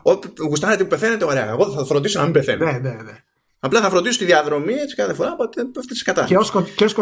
Και ως Κοτζίμα φυσικά αυτό θα εξηγείται και μέσω του σενάριου του gameplay. Θα είσαι σίγουρος. Ναι, εκεί είναι που το πάμε. Ότι όταν είδα τις σκηνές με πρώτο παγκόσμιο, τα χαρακόμματα και ιστορίες και μιλούσε για τη σύνδεση με το παρελθόν και δεν συμμαζεύεται, έλεγε ότι κάποιοι δεν μπορούν να κόψουν τη σύνδεσή τους. Νομίζω ότι θα πάει και θα παίξει πάρα πολύ με, τη, με το τι βάρος μπορεί να είναι το, το παρελθόν της ανθρωπότητας και πώς καθορίζει το μέλλον της και την κυκλικότητα των ιστορικών λαθών κτλ. Και, και ότι θα πάει να παίξει τελείως καμένα επίπεδα ιδεών που. Δηλαδή, εντάξει, θεωρώ καταδικασμένους ορισμένους να ξενερώσουν πλήρως την φάση και ε, ταυτόχρονα είμαι σίγουρος ότι θα είναι απόλυτος εφικτό ε, ε, όλοι οι υπόλοιποι ή κάποιοι τέλος πάντων από τους υπολείπους να γουστάρουν ακόμα και με τον πιο λάθος τρόπο και ταυτόχρονα να βγάζει νόημα. Να, να, είναι, να, να του αξίζει να γουστάρουν με τον λάθος τρόπο. Το, ναι, το γενικότερο κόνσεπτ που, που είπες και εσύ είναι η σύνδεση. Σκοπός του παίχτη είναι να συνδέσει διάφορα σημεία επάνω στον πλανήτη. Και ο κάθε παίχτης θα προσπαθεί να συνδέσει το δικό του κομμάτι. Και ο κάθε παίχτης θα βοηθάει τον άλλο παίχτη. Έτσι, θα υπάρχει ένα ασύγχρονος multiplayer, ας πούμε, όπως το Dark Souls, παραδείγματος χάρη, όπου θα μπορείς να αφήνεις κάποια μηνύματα, θα μπορείς να κάποιες κατευθύνσεις για το που θα πάει ο άλλος. Και ο ένας, η ουσία του Kojima, αυτό που θέλει να κάνει, είναι ο ένας να βοηθάει το, τον άλλον για να μπορέσουμε να ενωθούμε στην πραγματικότητα. Και αυτό και μόνο ως concept. Και μάλιστα μου έκανε εντύπωση γιατί είπε ότι. Σε μια συνέντευξη που είχε κάνει ότι ο σκοπός είναι, λέει, όχι να ενώσουμε, λέει, τους παίχτες, αλλά να ενώσουμε τον κόσμο ξανά. Γιατί πιστεύει ότι η όλη αυτή, ας πούμε, τάση και τεχνολογία που έχουμε κτλ. Κάνει τα πάντα για να ενώσει τους ανθρώπους, αλλά όχι να ενώσει τον κόσμο. Το κόνσεπτ αυτό είναι ασύλληπτο για κάποιον ο οποίος είναι game designer. Τώρα με όλο το συμπάθειο. Αυτό, αυτό, αυτό το έχει πει ακριβώς έτσι. Δεν θέλω να, να μειώσω. Περίμενε, το έχω μπροστά μου. Περίμενε. Δεν, ναι, δεν για, μπορώ να το βρω. Αυτό, α, αυτό, α, αυτό α, με νοιάζει λίγο. Αν το έχεις πρόχειρο. Δεν το έχω πρόχειρο, θα, θα, θα, θα, θα το πω μετά. Θα το βρω μετά. Ε, Γιατί εντάξει, η, η, η σκέψη αυτή, ναι, μεν, ξέρεις, είναι πάρα πολύ ενδιαφέρουσα ως σύλληψη, άσχετα με το ποιος τη λέει και αν μιλάμε για games, αλλά δεν είναι. Ε, αν είναι ακριβώς έτσι όπως την είπες, είναι και λίγο εκτός τόπου, ας πούμε. Είναι, είναι λίγο περίεργη φάση. Είναι τελείως. Είναι τελείως Α, α, αυτό που κατάλαβα από αυτό που έλεγε είναι ότι ο κόσμος γενικότερα έχει αποσυνδεθεί στην πραγματικότητα. Παρά τη σύνδεση που έχουμε με την τεχνολογία. Αν το πάει έτσι πιο γενικά, και... τότε, τό, τότε είναι, είναι πολύ καλύτερα. Αν ήταν με την πρώτη διατύπωση, θα έχω ενστάσεις ποικιλότροπες. Αν, αν είναι με τη δεύτερη που μου είπες τώρα, τότε ε, καλά, μπορώ να δεχτώ χίλια πράγματα. Και, και, και η πρώτη πάνω κάτω αυτή είναι, εσύ, Μάνο. Δηλαδή, όταν, ό, όταν, ε... έχουν, ό, ό, όταν δεν υπάρχει επαφή μεταξύ του κόσμου στην ουσία. Γιατί. Αυτό, που, αυτό ίσως που θέλει να πει, αυτό που καταλαβαίνω εγώ περισσότερο, είναι ότι η κάθε χώρα στην πραγματικότητα αρχίζει και απομονώνεται περισσότερο. Ίσως αυτό πιστεύει αυτός. Ναι, α, α, α, γι' αυτό λέω, αν το πηγαίνει εκεί πέρα είναι στα σημεία των καιρών. Και, και εντάξει, απλά δεν είναι απλά, πώς να σου πω, δεν είναι... Δεν είναι η τεχνολογία που μας ενώνει, μας απομονώνει. Αν θέλει να το παίξει σε τέτοια κλίμακα. Διότι αν θέλει να το παίξει σε τέτοια κλίμακα, τότε δεν του φταίει απαραίτητα η τεχνολογία ως τεχνολογία. Θέλει να σχολιάσει και μια άλλη πολιτική πραγματικότητα που είναι λίγο, ξέρεις, πιο σύνθετη. Τέλος πάντων, είναι... τώρα αυτά θα τα καούμε με αυτά όταν έρθει η ώρα. Είναι, είναι, είναι, πιθανό, είναι πιθανό, δεν ξέρω. Πάντως, εγώ συμφωνώ με την άποψή του ότι η τεχνολογία μας έχει αποξενώσει, αλλά δυστυχώς μας έχει ενώσει κιόλας. Οπότε. Είναι πάρα πολύ. Δυστυχώς. Ναι, το λέω με την έννοια δυστυχώς για τον Kojima, θέλω να πω δυστυχώς. Γιατί αν στηριχτεί πάνω και είναι πολύ, είναι πολύ υποκειμενικό το όραμά του σε αυτό το πράγμα. Αλλά ούτως ή άλλως, εντάξει, ο Kojima έχει κάθε δικαίωμα να κάνει αυτό που. Κοίτα, γι' γι' αυτό λέω ότι είναι λίγο περίεργη η διατύπωση. Γιατί αν, εννο, αν εννοεί κάποιος ότι με την τεχνολογία. Ε, η τεχνολογία μας έχει ενώσει επειδή έχει κάνει την επικοινωνία πάρα πολύ πιο εύκολη και την πρόσβαση στην πληροφορία, ναι, προφανώς. Ε, και αν μετά κάνει το επόμενο αυτονόητο βήμα και πει ότι βέβαια το πώς χρησιμοποιούνται αυτά και το που έχουμε οδηγηθεί και ότι έχουμε καταφέρει να έχουμε πιο περίεργες κόντρες από ότι ήταν λογικό να έχουμε με τέτοια ελευθερία στην πληροφορία, τότε πάει σε ένα άλλο επίπεδο σκέψης, το οποίο για μένα έχει ακόμη μεγαλύτερο ενδιαφέρον. Είναι πάρα πολλές οι μεταφράσεις που μπορεί να κάνεις όλο αυτού του concept. Γι' αυτό θεωρώ ότι ό,τι μας έχει δείξει μέχρι τώρα και όπου και να το πάει, το πώς θα το καταλάβουμε εμείς είναι αυτό που παίζει ρόλο, και κάθε καλλιτεχνικό έργο έχει πάρα πολλές ερμηνείες. Δεν υπάρχει μια συγκεκριμένη ερμηνεία για αυτό το πράγμα. Αλλά... Καλά, κοίτα, το χωράει πάρα πολλές ερμηνείες δεν σημαίνει ότι αυτός δεν έχει συγκεκριμένη πρόθεση. Όχι, όχι, μα, μα δεν έχει σημασία. Σε νοιάζει να το έχεις και έτσι κι αλλιώς. Ναι, να ναι, καταλάβεις και, ο... και για την πάρτι σου και για την πάρτι του να θες να καταλάβεις. Ναι, ναι, αλλά τον καλλιτέχνη δεν τον νοιάζει στο τέλος αυτό το πράγμα. Όταν, όταν διώχνει κάτι από πάνω του, το τι κάνει το κοινό μετά παίρνει ζωή από μόνο του. Δεν μπορεί να το ελέγξει αυτό το πράγμα. Ό,τι και να πει αυτός. Δεν είναι ζήτημα ελέγχου. Απλά είναι, είναι απόλυτα, η, ξέρεις, το, απόλυτα φυσιολογικό το ερωτηματικό. Να λες ότι εντάξει, εγώ το βλέπω όπως το βλέπω. Σημαίνει για μένα αυτά που σημαίνει. Σημαίνει για τον άλλον αυτά που σημαίνει. Αλλά γιατί να μην με νοιάζει και τι σημαίνει. Όχι ποιο είναι το κάνον, αλλά τι σημαίνει για τον δημιουργό. Γιατί, γιατί έχει ενδιαφέρον ως πληροφορία. Ναι, αλλά μπορεί να μην σε νοιάζει όμως. Μπορεί να σε νοιάζει αυτό που εσύ καταλαβαίνεις. Όπως είναι ένα ποίημα. Εντάξει, εμένα με νοιάζουν όλα, Ηλία. Καλά, εσένα σε νοιάζουν όλα. Αλλά άμα πας να ρωτήσεις, πήγες να ρωτήσεις τον Ελίτ τι σημαίνει αυτό το ποίημα, θα σου ρίχνει στο κεφάλι ένα βάζο, ας πούμε. Δεν υπήρχε περίπτωση. Ωραίο με λουλουδάκια κιόλας. Δεν έχει να κάνει. Ο Κοτσίμα πιστεύω κάνει αυτή την προσέγγιση σε αυτό το πράγμα. Και τώρα θα μου πεις πώς γίνεται όλο αυτό να το συνδυάζει με όλους αυτούς τους διάσημους τοπίους. Είναι πραγματικά. Απίστευτο. Δεν μπορώ καν να διανοηθώ. Α, το απίστευτο είναι ότι αν ρωτήσουμε τους τοπίους δεν θα έχουν ούτε αυτή η ιδέα. Ούτε αυτή η ιδέα. Πώς έπεισε όλους αυτούς τους τοπίους να μπουν μέσα στην όλη αυτή τη διαδικασία, τα χρήματα, όλα αυτά, και μάλιστα η ανάπτυξη του παιχνιδιού φαίνεται ότι έχει πάει και μια χαρά. Δεν έχει κάποιο ιδιαίτερο πρόβλημα. Τέσσερα χρονάκια στην ανάπτυξη, δείξανε πραγματάκια, σχεδιαζόταν. Αν θυμάσαι, η Kojima Productions είχε ανοίξει ένα βοηθητικό στούντιο στην Αμερική, ναι, και νομίζω ότι ήταν ελ έι. Α. Και πρέπει να είχε να κάνει όχι με ανάπτυξη παιχνιδιών, ε, ήταν νομίζω για, για τέτοιου είδους κονέ, και κάπως έχει, έτσι υποτίθεται ότι προέκυψε και ξέρεις, συνεργασία με Κίφερ Σάντερλαντ και, και τα λοιπά. Ε, μετά με το ονομάστηκε αυτό το στούντιο όταν έφυγε, ξέρω εγώ, και έγινε Konami, ξέρω εγώ, ελ έι. Μετά νομίζω έκλεισε τότε αυτό το, το στούντιο, αλλά θα πόντα να ξέρεις το ότι αυτές οι σχέσεις που οδήγησαν σε αυτές τις συνεργασίες είναι απόρρια κίνησης, της αρχικής κίνησης, τέλος πάντων, και όποιας διεργασίας πρόλαβε να γίνει πριν σηκωθεί και βγει. Ε, είναι πιθανό, αλλά εγώ έχω γενικά εντυπωσιαστεί με την προσέγγιση του Kojima και των, των ηθοποιών, δηλαδή να τόσο άνετα να πλησιάσει, γιατί δεν είναι καν δυτικός ο Kojima, και από ό,τι έχουν πει και οι ίδιοι ηθοποιοί διαβάζοντας το σενάριο και γενικά είχαν πάθει σοκ, γιατί προφανώς ναι, αλλά έχεις σκάλωμα με δυτικό κινηματογράφο μεγάλος, ναι, ναι, ναι, ναι. Δηλαδή δεν πάει να πει κάτι ότι ε, όχι, είναι αλλά... λογικό να τους γνωρίζει και να έχει και να παίζει και φανμπορισμός και ό,τι θέλεις. Καλά, δεν είναι λογικό. Εντάξει, δεν το νομίζω λογικό να τους γνωρίζει. Δηλαδή αυτός μπορεί να έχει τέτοιο, αλλά αυτοί δεν έχουν ιδέα. Όχι, να, να γνωρίζει τις ποσότητες, τέλος πάντων. Καλά, αυτό, ναι, ναι, αλλά... αυτό, ναι. Και, και μην ξεχνάμε και το άλλο. Είναι και η Sony στη μέση. Με τη Sony Pictures. Δεν είναι ότι ψάχνουν να βρουν το τηλέφωνο του agent. Ναι. ναι. Αυτό, είναι το, αυτό είναι για μένα το πώς όλα αυτά τους έπεισε ο Kojima για αυτό το πράγμα. Και πρέπει να υπάρχει, ακόμα φυσικά σίγουρα υπάρχει, πράγματα τα οποία δεν ξέρουμε, τα οποία θα είναι σοκαριστικά για το παιχνίδι. Εγώ με αυτή τη άποψη. Δηλαδή, η ιδέα ότι υπάρχουν αυτοί οι δύο κόσμοι και ενδιάμεσα από αυτούς ενώνονται, η πιο επικρατέστερη θεωρία αυτή τη στιγμή, ότι ενώνονται με το, με το Timefall, που πέφτει η βροχή και αλλάζει στην ουσία ο χρόνος, στην όλη κατάσταση. Και ότι υπάρχουν αυτές οι δύο διαστάσεις. Η μία είναι που είναι ο Sam Bridges, ας πούμε, το οποίο λέγεται και Bridges, φυσικά έτσι. Ναι, ναι. ναι. Έφερες, βέβαια, εντάξει. Kojima, άμα δεν κάνει και το φανερό του, δεν μπορεί. Ναι, είναι ότι άμα έχει γράμματα πρέπει να είναι υπονοούμενο. Ναι, ναι, ναι. Ε, και μέσα σε όλη αυτή τη διαδικασία φυσικά έχει, έχει μπλέξει την πρόεδρο των ΗΠΑ, έχει μπλέξει τη γυναίκα του, τους Sam Bridges, δηλαδή έχει γίνει χαμός κτλ. Έχει μπλέξει τη, τη μάνα του που τη βλέπει σε διάφορα στάδια γύρατος, ασθένειας ναι, και ναι, ναι. νεότητας και ό,τι θέλεις. Ναι, εντάξει, ναι, χαμούλες. Και... χαμούλες. Ήταν πραγματικά ένα τρέλο το οποίο σε αφήνει έτσι άναυδο γενικότερα με το, με το πόσο φιλόδοξο είναι το gameplay.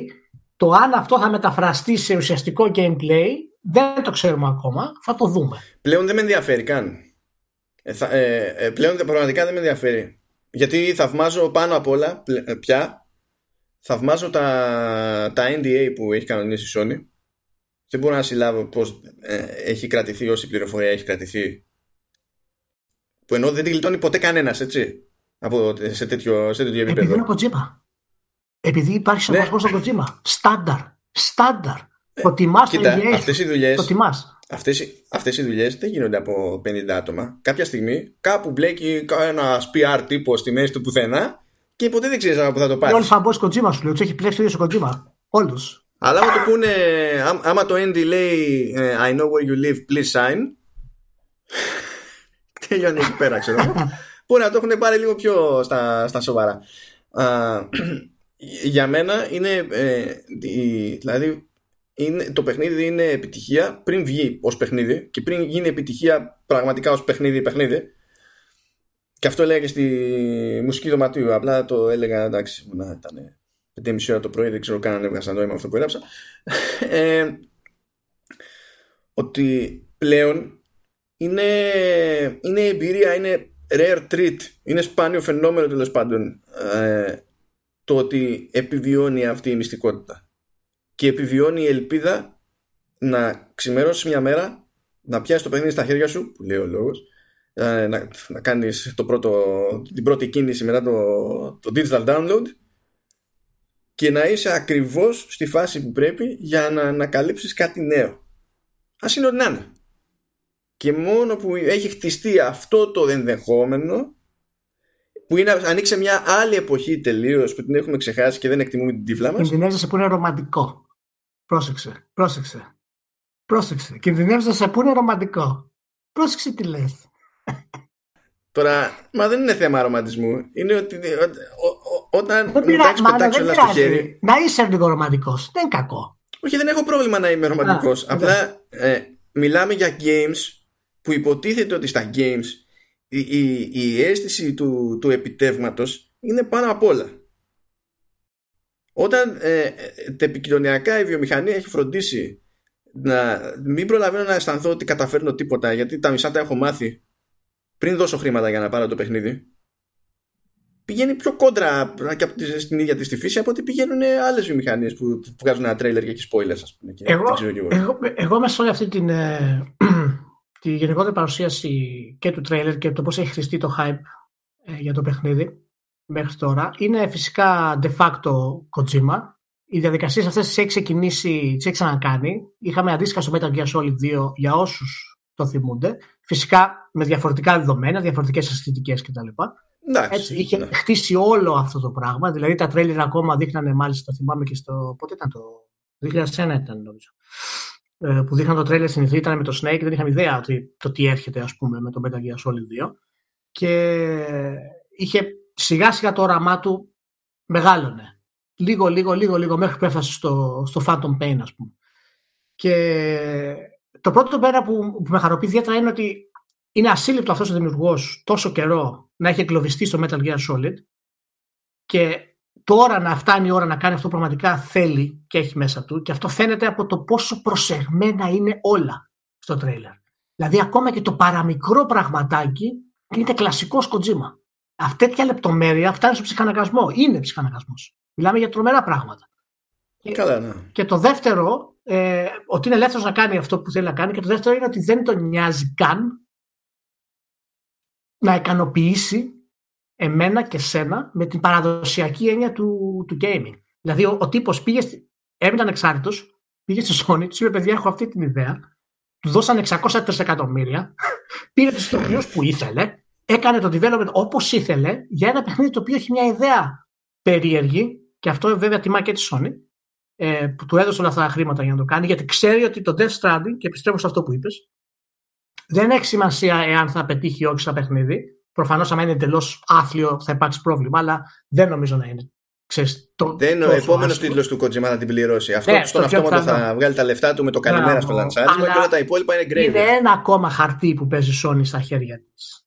Και λέει, παιδιά, αυτές οι εμπειρίες υπάρχουν μόνο στο PlayStation. Και... τι εννοείς, πράγματα με, με αφήγηση και τέτοια ιστορία και... όχι, ούτε κάτι. Ναι. Εκτός αυτού, πράγματα τα οποία είναι τόσο extreme. Γι' αυτό έχει μείνει πίσω η Sony και η Zynga εξακολουθεί και βγάζει περισσότερα λεφτά από τα παιχνίδια ναι. της. Και μετά... και, μετά... και μετά είδα τις αντιδράσεις γενικότερα του κάποιον, ας πούμε, όχι όλο, εντάξει, το... και πραγματικά έχω μείνει με ανοιχτό το στόμα, να σου πω την αλήθεια. Είναι, είναι λες, έχει σκοτώσει κάποιος το μικρόβιο του gaming, το οποίο μου το έχουν σκοτώσει και εμένα, αλλά το ξαναβρήκα. Σε κάποιο βαθμό τουλάχιστον, για άλλους λόγους. Αλλά είναι δυνατόν να βλέπεις αυτό το πράγμα και να, αναρω... και να λες γιατί ρε γαμότο δεν μου εξηγεί. Δηλαδή αυτή... ναι, γιατί έχεις μια βιομηχανία τόσα χρόνια που έχει, έχει διαλυθεί να σου εξηγεί. Ναι, αυτή η μαγεία του μυστηρίου του gaming. Γιατί το, το gaming αυτό είναι. Το, το gaming είναι μυστήριο. Όταν ήμασταν δέκα χρονών και παίζαμε gaming, δεν καταλαβαίναμε τα γραφικά τι ήταν. Μας μετέβασε σε έναν άλλο κόσμο. Και τώρα υπάρχει ένας τίτλος τέτοιου επίπεδου, με τόσα χρήματα, που πραγματικά φαίνεται τόσο εξωπραγματικός, σαν σχεδιασμό μιλάω, έτσι, σαν, σαν σύλληψη. Mm. Που θα κάτσεις να δεις το τρέιλερ και θα πας να κάνεις post. Να πεις ότι παιδιά δεν ήταν πολύ ξεκάθαρο, δεν μου είπε τίποτα εμένα. Δεν κατάλαβα. Είναι δυνατόν. Με τρελαίνει εμένα αυτό το πράγμα. Δηλαδή, γιατί, γιατί, γιατί, μα, μα είναι αυτό που σου λέω πριν, που σου είπα πριν, ότι έχουμε μάθει κάπως αλλιώς. Εν τω μεταξύ, πρόσεξε να δεις. Δεν προσπαθώ να πω ότι η μία προσέγγιση είναι ok και η άλλη προσέγγιση δεν είναι ok. Γιατί δεν έχεις τίτλους Nintendo. Οι τίτλοι της Nintendo δεν βασίζονται σε αφήγηση, δεν υπάρχει μυστήριο κτλ. Το, και είναι πολύ πιο δύσκολο η Nintendo να σου μεταφέρει την αίσθηση ότι αυτό που θα παίξει σαν λούπα, ξέρω εγώ, είναι πραγματικά φαν. Και από τη στιγμή που δεν μπορεί να δώσει ένα hands-on, ευκαιρία για hands-on στον καθένα, θα μπει στη διαδικασία να εξηγήσει μηχανισμούς και να το παίξει χαριτωμένα. Σε τίτλους όμως τέτοιους, το, το να διατηρείται ένα μυστήριο της προκοπής είναι, είναι μέρος της εμπειρίας. Άμα βγει ο άλλος και μου πει ότι ναι, εντάξει, τελικά από ένα σημείο και έπειτα, επειδή έχω πάρει αυτόν τον ηθοποιό που είναι Μούρης, Ε, και τον έχω βάλει για κακό, ε, κάτσε να σου πω ότι είναι ο κακός για να μην νομίζεις ότι δεν ξέρω κι εγώ, και στα διαλύει όλα.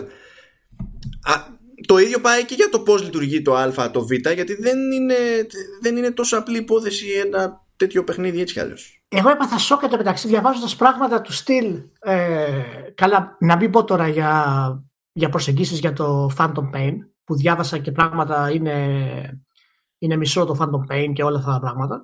Ε, αλλά γενικότερα σαν, σαν concept. Καλά, αυτό ότι ήταν λυψό, ήταν λυψό είναι ε, διαπιστωμένο ότι ήταν λυψό, αλλά ήταν και άλλους λόγους. Ναι, δεν όχι, δεν, δεν έχει να κάνει. Δεν, το θέμα είναι εξής, ότι αν πεις ότι ήταν λυψό και αυτό στήχησε στο game, θα σου πω εντάξει, αλλά το παιχνίδι από μόνο του είναι τρομερό. Δεν υπάρχει για μένα. Είναι, είναι το καλύτερο Metal Gear βασικά. Εντάξει, τώρα να πεις το τρία είναι λίγο κόντρα, αλλά τέλος πάντων. Αλλά. Ε, δεν δε σε εξητάρει η ιδέα ότι υπάρχει ένας δημιουργός που θέλει να σου, να σου πει κάτι, να σου δείξει κάτι με αυτά τα production values, ε, όχι ένα indie game που συνήθως είναι ε, αυτό που γίνεται, και πρέπει να βγεις και να πεις ότι εγώ δεν μου άρεσε γιατί αυτό ήταν λίγο τραβηγμένο. Και... τι να, εσύ βάλε λίγο μαγεία μέσα σου. Είναι αυτό το πράγμα. Βάλε λίγο μαγεία μέσα. Σας εγώ, εγώ, εγώ ήμουν, ήμουν ρηματικός. Ε. Εντάξει, περίμενε. εσύ, εσύ, εσύ, εσύ, εσύ δεν είσαι γενικά ρομαντικός. Έτσι. Κάτσε και περίμενα. Μετά θα σου πει ο άλλος πω πω ε, είδες το νέο χάρτη του Battlefield. Λες, λες ε, ε, φοβερός χάρτης. Ναι, όχι, μπράβο, μπράβο. Άμα σ' αρέσει, παιδί μου, μπράβο. Χαρτάρα. φοβερή χαρτάρα. Ναι, οκ, okay, απλά δεν μπορώ να ξεκινήσω συζήτηση για έναν συγκεκριμένο χάρτη έτσι απλά ρε, και να πετάω τη σκουφιά μου. Καλή φάση, εντάξει. Ναι, ακόμα, okay. α, ακόμα δεν έχουμε συνειδητοποιήσει αυτό το Death Stranding, πόσο σπάνιο είναι και πόσο επικίνδυνο είναι αυτό να χαθεί. Αυτές οι προσεγγίσεις. Και θα χαθούν, γιατί αυτές οι προσεγγίσεις δυστυχώς έρχονται κυρίως από Ιάπωνες. Τέτοιο... Καλά, σε τέτοιο level. Γιατί τέτοιο extreme συνδυάσμα. Οι Ίνδες δεν κολώνουν. Όχι, οι Ίνδες δεν κολώνουν. Αλλά, αλλά δεν έχουν Ίνδες, τέτοια resources. Ναι, αλλά οι Ίνδες δεν επηρεάζουν τη βιομηχανία. Οι Ίνδες είναι σαν να λέμε μια εξαιρετική ποιητική συλλογή. Κάποιοι που δεν ξέρεις, παραδείγματος χάρη. Ναι, το, τάξι, το, αλλά... το σχεδιασμό της βιομηχανίας να πάρουν ξέρεις, ένα ρίσκο παραπάνω, αυτοί που είναι οι μεγάλες δυνάμεις, χρειάζονται προσπάθειες τέτοιες. Χρειάζονται προσπάθειες σαν τον mm. Ερωτώματα, σαν τον Death Stranding, σαν τον Last of Us. Χρειάζονται, δηλαδή να σου πούνε κάτι. Και η Microsoft το έχει κάνει αυτό, έτσι. Γιατί πλακώθηκε σε όλα τα first party studios, γιατί πήρε τη Ninja Theory. Για να τους κάνει θρι ντι action adventure, την πήραν τη Ninja Theory. Κάθε φορά που λέμε το μεταξύ που όπου αυτό το παιχνίδι να μας λέει κάτι, το άλλο να μας πει κάτι, έχει αυτό να ξέρει κτλ. Φαντάζομαι σε μια γωνίτσα, σαν σε... αλλά σε φιγούρα, σε έκδοση αμήμπο, ρε παιδί μου, τον Κοντσάλο Φράσκα να μας παρανούζεις. Μην ρωτήσετε καν, αφήστε το εκεί πέρα. Ναι. Αλλά τέλος πάντων, ναι, προχωράμε. Ναι, όχι, και, και, και είναι αυτό. Δηλαδή, όταν πες την Ninja Theory, δεν την πήρες για να σου κάνει action adventure Tomb Raider. Την πήρες για να σου πει κάτι. Να δημιουργήσει μια ταυτότητα για την κονσόλα, μια ιδέα για την κονσόλα. Όπως έχει κάνει.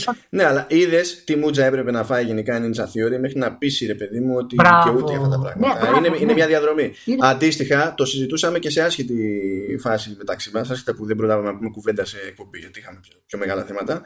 Το ίδιο πράγμα είναι, ξέρω εγώ, και με πιο κουφές περιπτώσεις. Όπως είναι η Asobo Studio του A Plague Tale. Ναι. Που αν δεις τι έκανε πριν, ναι. ήταν ports. Ναι, licensed, ναι. support studio, ξέρω εγώ, για άλλες παραγωγές και ξαφνικά πετάγεται και κάνει ένα. Το οποίο είναι επίσης καλό παράδειγμα για ναι, αυτά ναι. που χρειαζόμαστε, ας πούμε, στη, στη βιομηχανία. Δεν μπορεί από τη μία να κράσεις και να λες είμαστε όλοι οι ίδιοι και τι έχουμε καταντήσει. Και όταν βγαίνει το Death Stranding να λες Α, έχει, δεν έδειξε πολύ και δεν κατάλαβα. Και μετά να βγαίνει η ι έι να δείχνει καινούριο ναι, Battlefront και, και να πετά τη σκούφια σου. Θα σας δείξουμε τα πάντα. Αν βγαίνει η ι έι. είκοσι χάρτες, συν τριάντα νέα όπλα, τέσσερις φορεσιές. Είστε καλύτεροι, εννιά και ενενήντα εννιά. Δεν παρακαλώ. Λίγο μαγεία, παιδιά. Λίγο μαγεία. Έχουμε, δεν μας έχει απομείνει πολύ. Λίγο μαγεία. Λοιπόν, φτάσαμε στο τέλος, Μάνο. Ευχαριστώ πάρα πολύ. Για την... Παρατηρήστε ότι για αυτή δεν μπορεί καν να πει ότι εγώ τράβηξα τη διάρκεια αυτού του επεισοδίου. Δεν ξεκίνησε καν να το υπονοήσει γιατί ξέρει. Να είστε όλοι καλά.